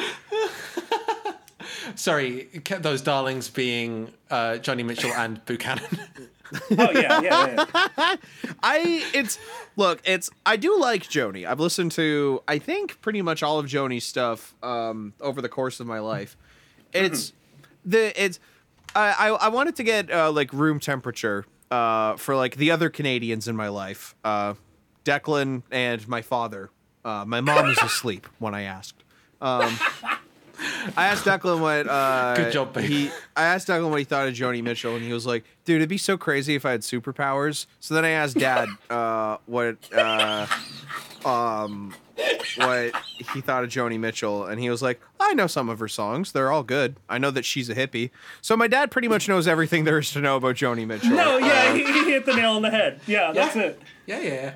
Um, What what we have to understand moving forward about Hejira is that it is that it is a, a, a perfect, beautiful, wonderful album that I love to death and I love in my heart forever. Um, and it and there's also a lot of things that are intensely, intensely wrong with it. Let that white woman cook. Let that white woman cook. What? Why is she doing black voice for one? Okay, we'll get there. we will get there. Uh, so I get I, I feel like the Asia thing is a good jumping off point. Um, Joni is an artist who is always doing things with intention. She is always deliberating about what the album is going to sound like to the people who listen to it once it is released. Uh, fun fact. Uh, her two like yacht rock records, those are not her selling out. She made those because she likes yacht rock. she she did she did not have to recuperate anything after she released Mingus and it flopped because she is Joni fucking Mitchell and she has the money to not have to do that. She made those because she likes yacht rock and wanted you to hear some yacht rock. Like, I. Mm. Mingus is a bad album. I'll start there, but I, It's but- called but I- Mingus. Like it's let's kid. That's that is where we start. That's Wait, an album Yeah. called freaking Mingus, bro. Wait, wait, hang on, Boo. you do realize that two of the greatest jazz records ever are called Mingus Ar Um and Mingus, Mingus, Mingus, Mingus, Mingus. Yeah, but those are yeah okay, but that's called Mingus, Mingus, Mingus, Mingus, Mingus, and this one's called Mingus. Sing you. Naming the album Mingus is bad and stupid. She did work with Mingus while making the record, Yeah. and Herbie Hancock is on the record. Um, like like Mingus was involved with a lot of the writing on that thing, but goddamn, really bad title for an album. I understand why nobody bought it. Mingus. Mingus. Yeah, Mingus. Yeah. Um. Shout out to This is a Alexis- Alexis, I made what with did- my friend Mingus. My adult son Mingus. Alexis. Alexis, what did you think of Hejira? Um, Yeah, I think it has. I think it has the the best opening two tracks of any album I can remember listening to in the last year. yes. Wow, yes. It's just like a quite incredible one-two punch, like an impossibly good one-two punch. Um, Amelia is a like a song that feels like it shouldn't exist. It's Yeah. like bonkers yeah, song. impossibly good, impossibly Um, good song.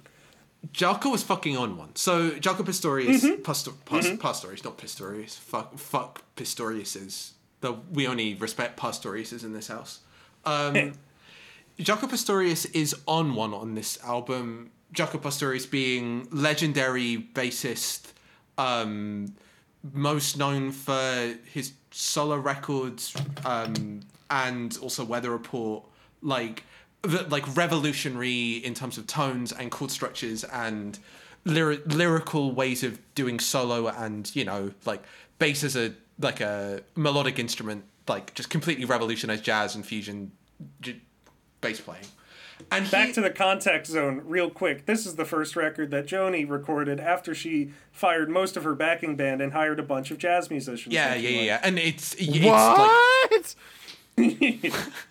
it's just plastered over the thing where like the the like it, the, the like clean lines and spaciousness is like throughout the whole thing and having the, the, like there were little descriptions about her thinking that all the 70s bass like early 70s bass sounds just sounded so fucking tubby um and overly dense and heavy and she just needed something that had like the clean lines just as clean and straight and airy as the fucking contrails that she's sing talking about in Amelia. Like it just works. It works so fucking well. Um and leaning into that are all the little songwriting flourishes, which are, yeah, like lean into stuff that is pretty much just modal jazz stuff. Like they are incredibly well put together like folk tracks at their core, but like every little like extension uh, to to the phrases isn't drawing from like trad playbooks. It's drawing straight from jazz stuff, and it's just delicious to hear. Just so fucking delicious to hear. she she is devouring every single one of these verses like Yup. just like j- like song for sharon is like eight straight minutes of scenery chewing i love it that's Yeah. that might actually be my favorite song now i think about it it changes every time i look at the track list Yeah, I mean, I, I think there are like five or six tracks here that are basically perfect, and mm-hmm. and th- a- again because I because I had that. We'll talk about the blues stuff in a second, but like Yeah. all the stuff which is that like open airy American fucking Americana ass road trip ass stuff that like Coyote, Amelia, A Strange Boy, Hejira, to some degree Song for Sharon, Refuge, Refuge of the Roads. Like those are all tracks that just like feel so embedded in a in a ah, in the, exactly the point of view you're talking about, like the the the like folk musician in disguise going around trucker routes, like attempting to just observe from the backs of bars and from the the corners of motels, like just soaking up what it's like to be in America and I, I mean, the, like telling it with back "Song to for. Sharon," with, with "Song for Sharon" especially, it's like that song. That is a song about how she is participating in voyeurism. Yeah, that is yeah, a yeah. song about how she feels like she is impersonating somebody that she doesn't want to be. Yeah. Like the that fucking framing device of just like I I th- like I I kind of like that. You could just make a whole record that's just that song going back and forth. That Yeah. framing device of like writing a letter. As a songwriter who wanted to be a housewife to a housewife who wanted to be a songwriter God. back and forth, it's Yeah, like and and I mean uh, the, the only reason I don't include it so obviously in the core of stuff that sounds the same is just because it's so scenery chewing and personal that it almost drags Yeah. it slightly out of the like. Like the the framing device drags it out of Joni's perspective, which is so rooted in the like you know the driver's seat of a of a coupe, like in the slow lane of a of a highway. Like This is one of the only times where she's consciously trying to write about herself on the record. Yeah, yeah, yeah. And in and in that, we're able to get a pretty good view of Sharon, which is, you know, that that there's like a there's a paradox at the core of the record. yeah, there's a give and take with 100%. Uh, it's trying to identify the self and other people, uh, trying to identify something about your cultural makeup and people who are completely dissimilar similar to you. which Um, is crazy because it's like like Joni was in like Toronto in the 1970s. Like you could have just like Yeah. stayed there and had culture coming out of your butt forever, And she didn't. and she didn't. She went to go hang out with her adult son Mingus. my, my friend. Stop saying that. I'm gonna cry. I, I, it's just like, re- it's like, I, th- there, there's so many human lives that are walking through this record. Like, we, we, we've, th- th- they, we, we've covered a couple records today that um, have. Uh, one very like strong vision of one human life in them. This is one that feels like it's J- Joni desperately trying to document as many people as she can at once. Yes. Refuge of the Roads is one that's interesting that you bring up because that's the that's the one that kind of like right at the end there. That's the only time you get like this weird kind of like intrusive flute section right there at the end when she's talking about how um, she she's trapped she's trapped on the road. She's trapped she's trapped in these road tripping adventures things to that effect. But as she's saying that, these flutes come in that are the thing that sounds closest to the hissing of summer lawns. Um, there are no other like big airy metropolitan uh, flute sections anywhere else on this record. So I I love the description of a flute as a metropolitan instrument. That's so It perfect. is. Yeah. It, kind of is. a fucking Like- Juilliard ass instrument. yeah it, it's it's this real it it feels like oh fuck i have to go home at some point um and the, and i think the thing that's craziest about Hejira is that she she constructs this really vivid image of the American West and then never really properly like returns to it again. Like you hear bits of it throughout the rest of her discography. You hear it you hear it in like small increments on Don Juan's Reckless Daughter. You hear like a little bit of it on Night Ride Home, but there's never like she doesn't make Hejira 2. No. This is a space that she entered one time uh, and the end of the record is her returning home. And, and like that's like there, there's a lot of mm, it, it's it's her uh, like yeah it's all very like deliberate it has an ending it has a coda you know it's Yeah. like oh i have a I, I have a fancy storybook ending and now you get to and now, now the movie's over Yeah, like a different kind of way of reflecting back on our own position to Song Mm-hmm. of Sharon, but still very much like doing that thing. Yeah. yeah uh, song of song for sharon uh being this moment of being aware of uh, how much so there are other people who are living their lives uh, out there in the world who are uh, separate from road trip adventure, spirit adventure, Yep. Uh, trying to identify, big air quotes, the blues in yourself. Yeah. God. Good. Okay, so we, I mean, we are basically track by tracking this, and there are a few enough tracks that we kind of Yeah, can. fuck it. Okay, so so we talk about the Furry sings the blues and Blue Motel Room because they feel like a pair and they feel like they're talking to each other in very strange and important ways. So like, Yes, yeah, yeah, yeah, yeah, yeah. Uh, okay, so Furry Sings the Blues is about an encounter with Furry, what's his name? I need to look this up again. Furry Lewis, right? Furry Lewis. So yeah, Furry Lewis is a blues No guitarist. relation to our Lewis. No, sadly. if only. Um, Furry Lewis, uh, country and blues guitarist from Memphis. Um, and she's describing an encounter she has with him where she's like the famous hotshot folk musician who uh, gets introduced to a like a grandee of the genre who just has no fucking time for her, just fucking hates her Yeah. guts, and she like realizes quite how miserable it is to be an incredibly talented and deeply exploited musician, and just writes a song about it, and it's ah, it's weird because it's not a blues track. I think that's quite important. Um, yes, this this is a very Joni Mitchell ass Joni Mitchell song. Yeah, she has to write her own style, which is again this like incredibly open-ended, airy, straight, um, like folk jazz. And It's very it's very funky. It's probably the funkiest song on the record. yeah, it's Besides, also it's besides, also- uh, besides like Black Crow, maybe. yeah, I mean it's also got yeah. the fucking Neil Young wailing harmonica, which is just a great addition. Yeah, it's it's that's like, oh, it it, it wraps around to being like yeah, hundred percent correct. Yeah, yeah, yeah. So yeah, how how do you treat this? I'm I'm interested in what you're thinking about it.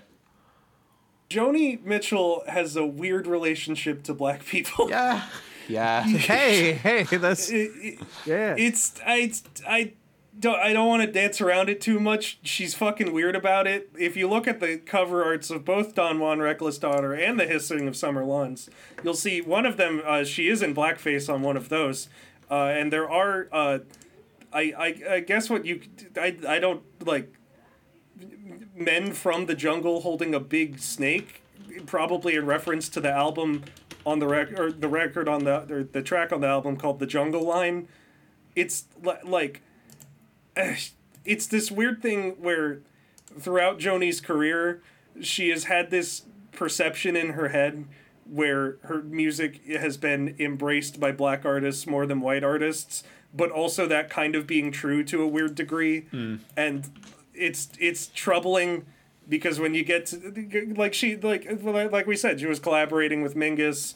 Um, oh fuck me! I need to I need to get the artist right, or, or I'm gonna look it up. Who did the full Joni Mitchell cover album and got the Grammy for it? Um, in like 2006. I'm gonna look up too. Ah, fuck me. I need to do research. I need to take notes for things. what? No. I want to learn things. I hate lear- learning. And Was it talking. Herbie? I, it was Herbie. Yeah, there we go. It was Herbie. Herbie. Hundred percent Herbie. Um, this weird back and forth where like she she attributes a lot to black artists uh, in a way that's definitely unfair to them. uh, and you kind of have to take it or leave it, especially on this record, where you, you know, it, it it it feels like there's some effort to frame herself in like a consciously villainous role on this song. Absolutely. it's it, where where she it, it it's this anxiety about feeling like the city big shot but at the same time it feels weird to have the foil to that be a d- black musician who she mostly made up in her head who uh, doesn't like her uh, be, because they are they are diff- they're fundamentally different. It's it's weird. It's weird. But also like feels like it's coming from a place that's gesturing towards truth and it's like hard. Ugh. this record's so difficult. I have trouble with it. It's it the I mean- one one of the larger points of like it's like literally like intentionally baked in the record is Joni Mitchell is kind of like she's pushing in on a lot of people uh Yeah, to no, like she- release she's- this and that's that is, that is inherently like pretty exploitive. she's g- di- di- disrupting the lives of like she she frames herself as kind of this homewrecker going from man to man uh, having these flings sometimes with married men um, the, the, the- like coyote there's there's sometimes gestures towards like okay this is this is a married man who's just kind of a shit about town sometimes it's not that. Sometimes it's Joni going in knowing farewell she's not going to be in this town next month and forming a whole meaningful relationship with this guy and then leaving. It's like it's it's self-destructive. It's uh it's like gross and irresponsible uh and i feel it really deep in me. Um. i'm thinking about joni Yeah. No, I, it's I, I mean, yeah, good. Should we just talk about Coyote then quickly before we loop around? yeah yeah yeah yeah yeah So the the apocryphal idea is that Coyote is about her relationship with Sam Shepard, playwright. yeah Um, so allegedly allegedly, again, not confirmed. In any, allegedly allegedly, but also like there are enough like directly geographical details that you know, come on, it's probably the right the right call. yep yep Um, it, it, it, it's almost again. So I, I mean, I'll frame it for myself. Like I have always had this slightly adversarial relationship with. I've had a very adversarial relationship with Bob Dylan, in particular, which has meant Mm-hmm. Yeah, that yeah, yeah. framing, going back to listen to 60s and early 70s folk has always felt really difficult. At the same time, like, why the fuck am I just not listening to Velvet Underground? Like, asking myself that question and come up with the answer, like, I should just be listening to the Velvet Underground instead, is like a very simple way to go about my life, and I haven't felt the need to challenge that. Which meant that, like, launching into Coyote, Coyote with the, the opening lines being so biographical and studied and also offhand like having such a, like a clear character like like a, a yeah clear character analysis like in the It's lyricism it's the sl- it's the sleaze. It's, Yeah, the, the it's like she establishes she establishes this like. There's such a strong narration throughout this record. exactly and Like, and the, the, yeah. the voice being so particular and all the vocal affectation as she performs it being so particular was just Yeah. like it just fucking hit me in the gut just like oh good okay we're not Okay, she's normal. not, not, just, not just that she's normal, it's that like the the kind of performance is one that is going to give me a sort of like a, a narrative drama that I'm going to engage with in a different way to you know Bob Dylan like sincere ass folk. Indeed, early Joni Mitchell sincere ass folk, and that that's Oh, yeah, yeah, yeah. really important like, on my my like just getting through my hankles with the the really on the nose stuff. Like, eh, like I've never super got into to that era of stuff, and that's okay. And instead, yeah, I'll yeah, just hit the yeah. jazz Blu- Blues a blues a good record. Yeah, It's exactly. good. Yeah, it's good stuff. Um, but it's like, but it, the, the early stuff is important to contextualize that she never really stopped writing sappy bitch love songs. Exactly, uh, about yeah. yearning and thinking about the woods and stuff. But yeah, like I mean, the the difference between any given Dylan song and a case of you is like there is a kind of a sense of like wideness and abstraction in even Mm-hmm. Joni's like straight folk stuff. Like it, there was a poetics to the way she expresses stuff. It's not to say that Dylan is not poetic. It's just that he frames his poetry in an entirely different way, in an entirely different register. And that like she's taken the abstraction and taken the character play so more aggressively, so much more aggressively in this stuff that like this feels in a more comfortable zone for me to like really sink in and enjoy the kind of performance it is. Dylan's like really early NES games where they just kind of made them like d- debilitatingly hard for no reason so that you could feel like you got your money's worth out of them. Jesus. That's how you bought records back then, you know? You got you get one, you get a couple every year. Sorry, we just killed Boo. We killed me earlier. We killed Boo now. Dylan is the super ghouls and ghosts of the music industry. Yeah, yeah. Oh my god. and that and uh, and now he's making um, whatever Shovel Knight or whatever. he's No, doing. no, J- Joni, Joni He's like he's alive, right? I want to just make that make Joni Mitchell plot. Is Bob Dylan? Oh my god. I feel like such a fucking poser not knowing this. Bob feel like- Dylan is feel like still he, like- alive. my guy's 81 right now. I saw some fucking tweet a couple years ago where where it was like a Twitter moment uh, about like. Uh, th- th- th- they were advertising the new record, and it was like, "There's a 20-minute ballad about Abraham Lincoln's assassination on the new record," and someone just, someone just quote tweeting it and going like, "Okay, Cool, cool.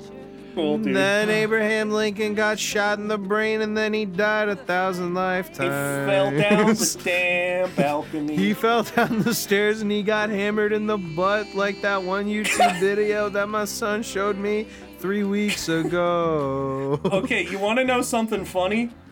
Yes. Bob Dylan, Rough and Rowdy Ways. Uh, tracks one through nine are on one disc. The only disc, the only track on the second disc is the 16-minute track about Abraham Lincoln getting shot. This motherfucker just wanted a double album. This freak. No. Bob, Oh, come on. Bob, we know what you're doing. I'll say it. We this, don't want I'll it. say it. This Bob Dylan guy's a little north of normal. I'll say it. Oh fuck, man. The- Don't like him. I haven't listened to a record by Bob Dylan that I like, and I've listened to a few. Damn. I, I think I like Blonde on Blonde a bit. No, I liked it. I, that was okay. Yeah, I'm just glad I'm not alone in that case. Nice. Hmm. I've Okay. never, So- I've never really ever listened to a Bob Dylan song that I could remember. That's good. I was pretty much just operating off the impression that John C. Reilly does in Walk Hard, the Dewey Cox story. Yeah, yeah, yeah. Cool. Uh, Me listening to Bob Dylan. Wow, I love the Coen brothers. okay, so so that was Coyote. Coyote was an excuse to like. Yes, that's Coyote. Yeah, she's good at doing characters. She like this fucking coyote ass sleaze bag is brilliantly Yeah, yeah, drawn yeah. and great. Amelia is fucking heartbreaking. Yeah. Amel- Amelia uh, is one of the five or six songs on on planet Earth currently that does make me cry most times when I listen to it. It's really hard. I was driving across the burning desert when I spotted six jet planes, leaving six white vapor trails across the bleak terrain. It was the hexagram of the heavens, it was the strings of my guitar. Amelia. It was just a false alarm.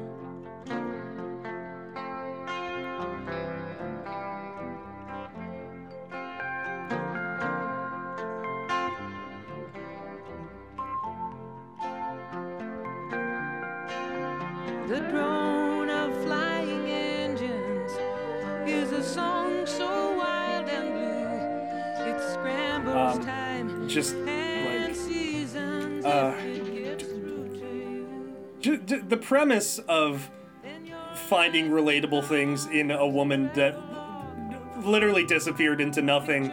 Um, like trying like trying to come to terms with first of all that the lifestyle she's living is annihilating her. Second of all uh, that coming to terms with whatever is going to follow being annihilated by it. Um, and then uh, having a whole record after that of that doesn't signify any personal change really um, it's it's harsh. It's something where it's like a moment of ripping intense self-consciousness that even in the moment you know is not going to be able to be synthesized into any like meaningful character change Yeah. it's And, and I mean, like Yeah. the, the fucking hexagram of the heavens line, like, Mm. the, I, I mean, Uh. on top of the whole thing being like b- uh, just a beautifully constructed poetic way of relating herself, like the whole idea of it being transient, like this connection. th- Again, Amelia was a fucking false alarm, like. Yeah. The, the the the like slipperiness and transience of every kind of relation that is going to be born out of these moments. you're like you're being able to look beyond that and like in the moment not being able to have kind of an ecstatic moment of love because you're thinking about the moment that's going to come beyond that your life becoming a travelogue of picture postcard charms Exactly. Uh, like the, the Syn- synthesizing the moment as being done while the moment is happening and yeah, brutal. and, uh, brutal, and also just like directly reflective of the whole fucking conceit of the thing, and yeah yeah yeah yeah so fucking tragic, and it hurts. It fucking hurts. Mm-hmm. Um, yeah, and I mean just like songwriting wise, like you have the intro, it modulates into the verse, a- Yeah. and then again with the jazz songwriting sort of takes over with the way that these phrases are so asymmetrical and develop in modulations into new spaces constantly before returning back like it has a folk song structure but each like little verse unit has such a sense of direction and evenness and like complexity that yeah mm-hmm. like it, it's so easy to forget like obviously it's repeating its form. Yeah. And it's yeah yeah yeah yeah. and It's- somehow it- it's got it a has sense of like slipperiness and like wandering like it's not drive it's it's too laid back and it's too like thin and lacking in like force to be called drive. But it's got this like yeah that sense of like effortless passage that I cannot Yeah. get over this song is I have, slippery ne- in the I, have way n- I have never heard like songs that do just do the verse after verse after verse that go down as smoothly as Amelia and Song for Sharon. I have never I've never heard anything else like this. yeah It's, it's insane. It's hypnotic. It's it's It is. it's I, I I don't use that word lightly. It's it's. Mm. What ones haven't we talked about yet? uh talk about the title track Yeah, let's talk that. Let's talk the title track. I don't have too many particular feelings about that one. That we it's it's a it's a good centerpiece. It's an extremely good centerpiece. I mean again this is like candidate for best track on the record for me again Ooh, yeah. I think that um, in a record of other tracks of, of where every track on this is my son, um, I think that this one is like maybe bottom-ish half for me, but that doesn't really signify anything about its quality. Yeah, yeah, yeah. It's it's it's a very like it should be the title track. This is the middle point of the record. This is like the thesis piece for the record.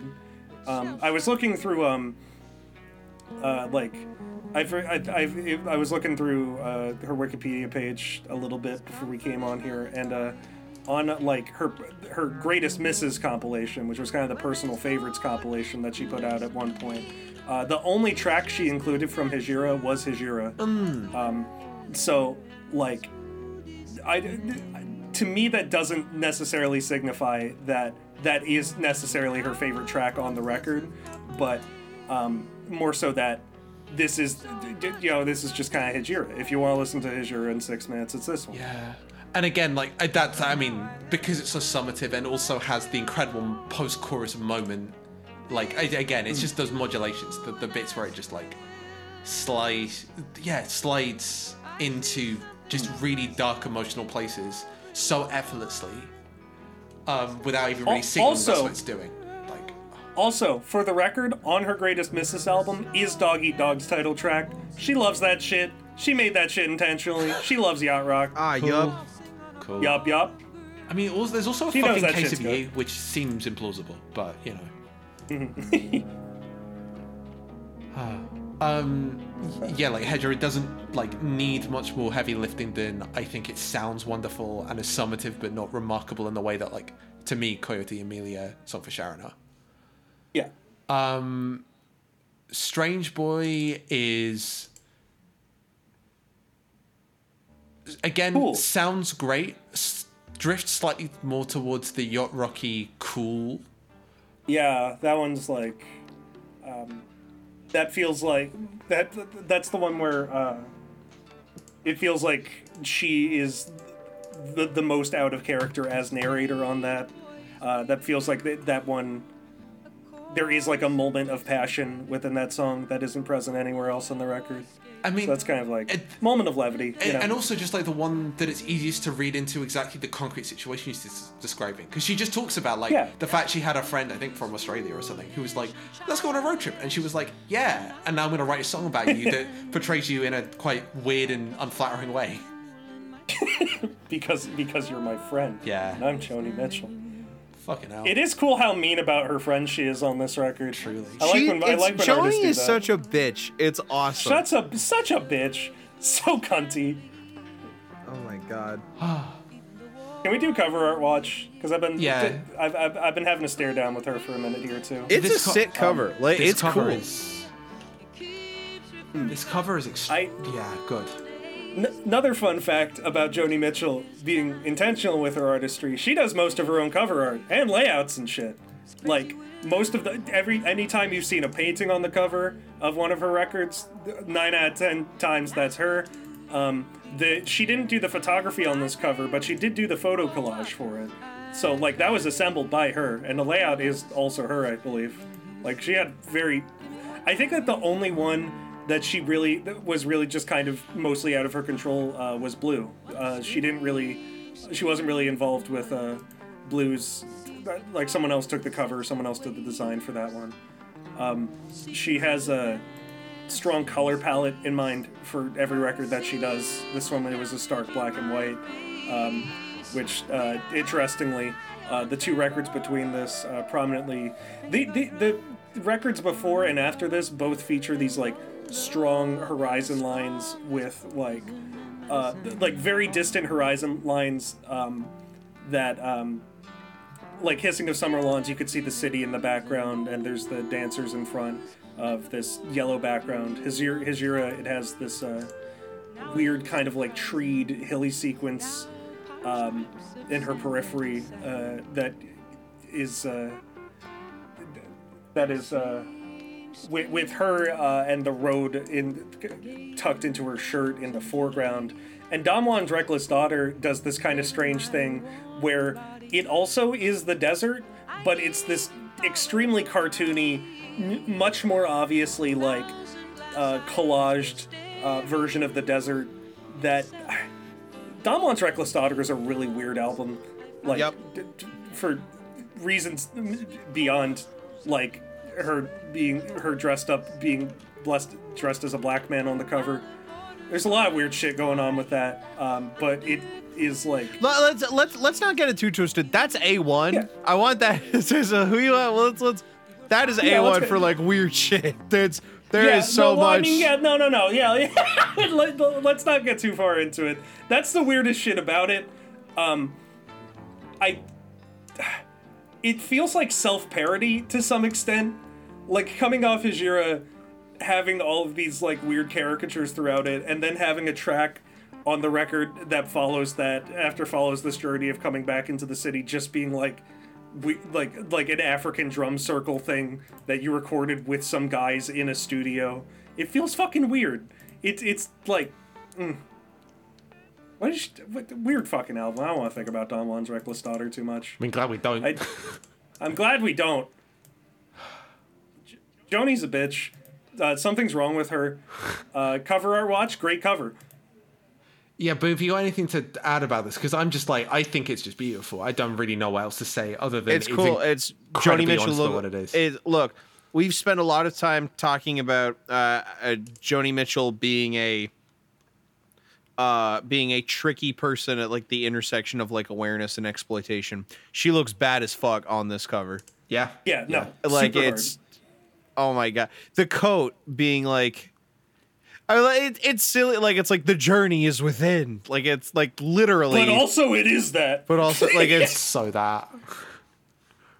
the, it's it is it is literally like stupid but it's Yes. it is beautiful it's it's I, I don't it's i feel like whenever i pipe up i'm like creating a reputation of joni being like somebody who is like miraculously extremely talented and is like generally like ignorant or not thinking of other stuff where that's not really true it's i like it's Yeah. she she has obvious talent and like obvious um like knowledge and competence she designs most of her album covers actually Yeah. it's uh it's i think the line is like she's a painter derailed by circumstance which is incredible um Gone.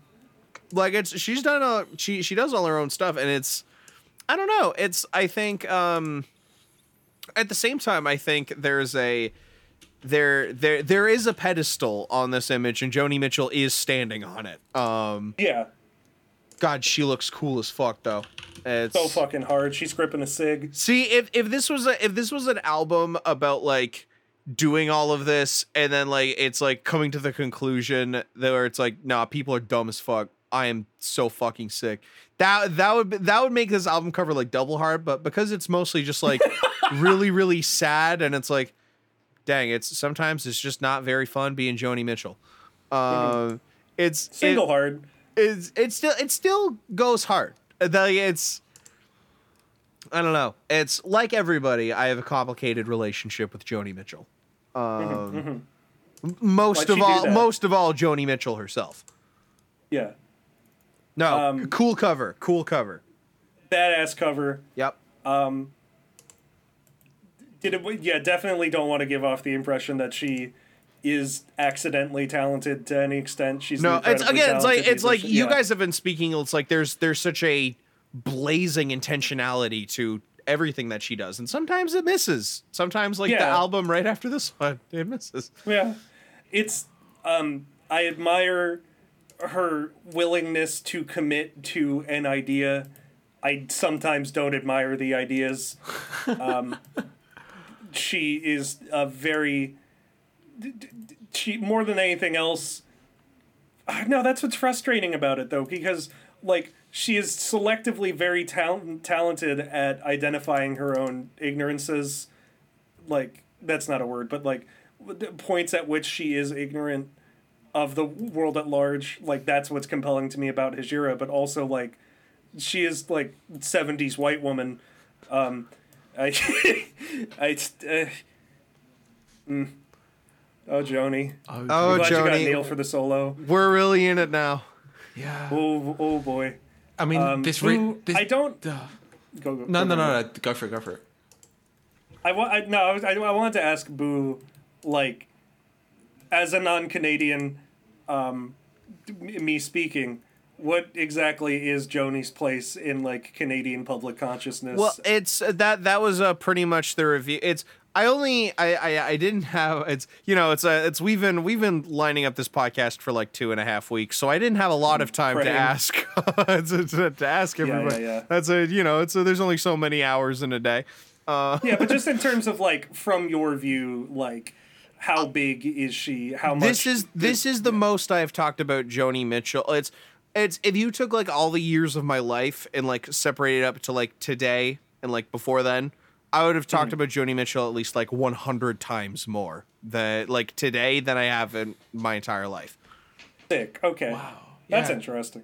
It's it's you know it's I don't know it's I think it's also like I'm I'm I'm young and also like really like nerdy like I. I, I, I'm not a music nerd the way a Canadian music nerd would probably love like talking about Joni Mitchell. I also do love talking about Joni Mitchell, but um, like, I was not raised on her music. It's it it it never got any big play where I grew up or where I live now. Um, I mean, you know, it's probably her hatred of the music industry had something to do with that. Um, yeah, big ups.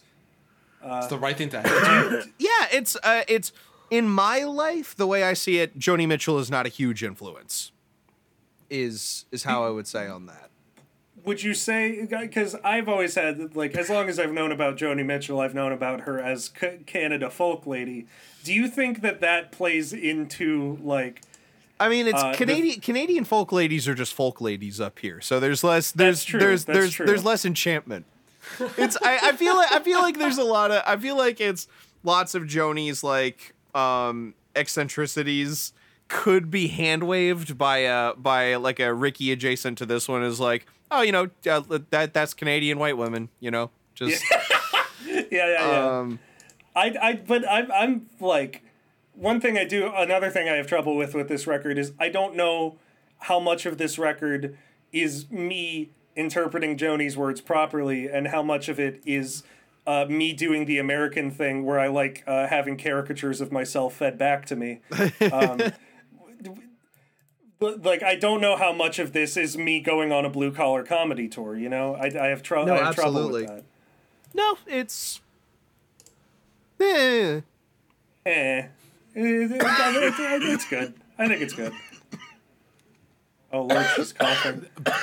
Boo is slowly having. I think the gods of Canada decided that Boo wasn't sufficiently loyal to Yeah, her nation yeah, and yeah. decided to extract her soul from her body. You're getting Havana it's syndrome. Jody's goods they hit me with a dart I'm You're getting out Yukon syndrome. I believe I'm getting. Uh, uh, do you guys ever have like a coughing fit where you're like nauseous at the end of it? Yeah. Uh, I feel like I was turning into a fucking werewolf. God. oh my God. Oh no. Fuck. Uh, okay. Now my voice sounds hilarious. Uh, so it's we, we get to. It sounds like you've almost smoked as many cigarettes as I Joni literally, has. I, I literally, I it's, I literally sound like a crying cat that smokes seven packs a day right now. Oh, like guys, it's Joni Mitchell is so And she plays the guitar. And she plays the guitar and she's like she's like pretty much racist and guys and and, ba- and basically I love it. And I but I don't love but Ricky. yeah. Okay. It's if we go at I'm the good, pace good, at all the tracks that we're going at right now, we're gonna be here all night. No, I'm. I'm, I'm kind of good. I'm kind of good do with we, that, honestly. Do we, have we any others touched you on want the to big hear? ones. I mean, you did say Blue I'm- I'm Motel. Room was your like fave and wanted to like. I, I, that one's just kind of like It- th- that. That one's the one I put on in the whip. That one's just kind of a nice. Yeah, I mean, yup, thing. it's Yup. it's the goofy one. yeah, and it's silly. Yeah. You and me are like America and Russia. That's a stupid lyric. Such a dumb lyric. so fucking dumb. I put that on in the whip. Uh, Yeah, I want to sit in your whip now. What, the, my whip's pretty good. What the fuck else goes under the whip? Damn. Uh, th- let's go to. No, I don't. I, I've already wasted enough time Yeah, on yeah, this yeah. yeah. the- I- that, that's for later. Um, yeah, I think I'll I, I you. think we're kind of out. Um, yeah, I'm good. record's fucking great. It is strange and Great fucking record. incredible One record. of my favorites. Sounds incredible All-timer. and still like you know, full Hmm. of Joni weirdness in the best sense. sounds extremely modern uh in its res- like it has the same kind of respect for space that like a lot of like i hear a lot of sacred bones ish people uh doing that kind of thing nowadays uh feels extremely modern uh look looked looked very far ahead uh cool re- probably not too far ahead thank you joni Yeah, good. All right. If it is time to wrap up, um, Boo, Mm-hmm. Is it the time to say like next week we're going to do the fucking Pharrell thing? Or next Oh, week, man. next time. Oh, ah.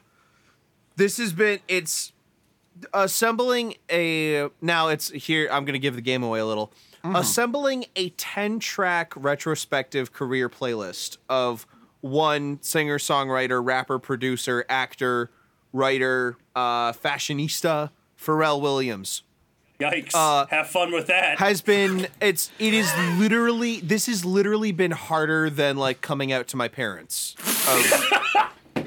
I it, it, I I honestly it's oh, it, it might it might go up to like 15 or maybe even 20 and it's like we just use it. We just we just there's so Ugh. Pharrell has done so many different things Alexis. Ale- like uh, oh uh, Alexis uh, Pharrell did a song I found out about a fucking Pharrell song that was released in China, and that was it. It was for fucking number 11 day, and it's the worst song I've ever heard in my entire life, and we're gonna listen to it on the fucking podcast. Link that shit. What the fuck? No! I promise Oh you, this is the. god! Oh my god. Eh, Can you, boo? I, double I, 11 gonna be- day, I should say. I'm not. I'm not gonna be. On, I'm not gonna be on that episode. I, uh, I'll just- could you Ricky, Ricky, I will pl- fucking you, send could this you over. Please, could you could you please put womp womp on it? If just I'll, for me. I'll, you know, you, man, come on. You know I was gonna fucking put womp womp Okay, on that. okay, you, come okay. on. All right. Just, Come just double checking. That's That's like- that's Ricky's contribution. That's no, that's that's. Look, every single time I I mention this, uh, I mention that I'm doing this. Uh, to somebody, it's they go, "Oh, dude, you gotta fucking put like lap dance on there." I'm like, "Yeah, I'm gonna fucking put I'm lap dance on there." Or it's like, "Dude, dude, you gotta." No, no, no, no, no, no. What I'm saying is like, all of these songs are so good and necessary to talk about when we talk. What we talk about when we talk about Okay, Pharrell I understand Williams. now. I'm, I'm thinking. I'm it's thinking like- about the amount of. Mm, There's so much. There's so much. oof. Oh yikes. Yeah, it's Yeah, uh, mm. it's I th- I think the Pharrell Williams uh retro- career retrospective uh is God, I don't even know if we could do that in one fucking episode. Holy shit. Uh, but I'm so excited. I love Pharrell Williams so much. I love that man so much. He is so awesome. He is so he's so out of his gourd. That is Really what cool we will be doing next week. Uh, asterisk on hot singles. yeah. Um, Alexis, where the dang fuck can people find you? You can find me on Twitter if it still exists in a week. Ayo! Oh, Um, very true. At, at regression with three S's. Don't forget the third S, but probably also at other places. So bung that around in, you know, insert random new age social media network here, and you'll probably find me. yeah, give me a um, freaking toot on Mastodon. What you pervert? What? Uh, Jesus, I, I, I try. Okay, Boo, I need to. T- I need to tell the story. It needs to be out there in the world.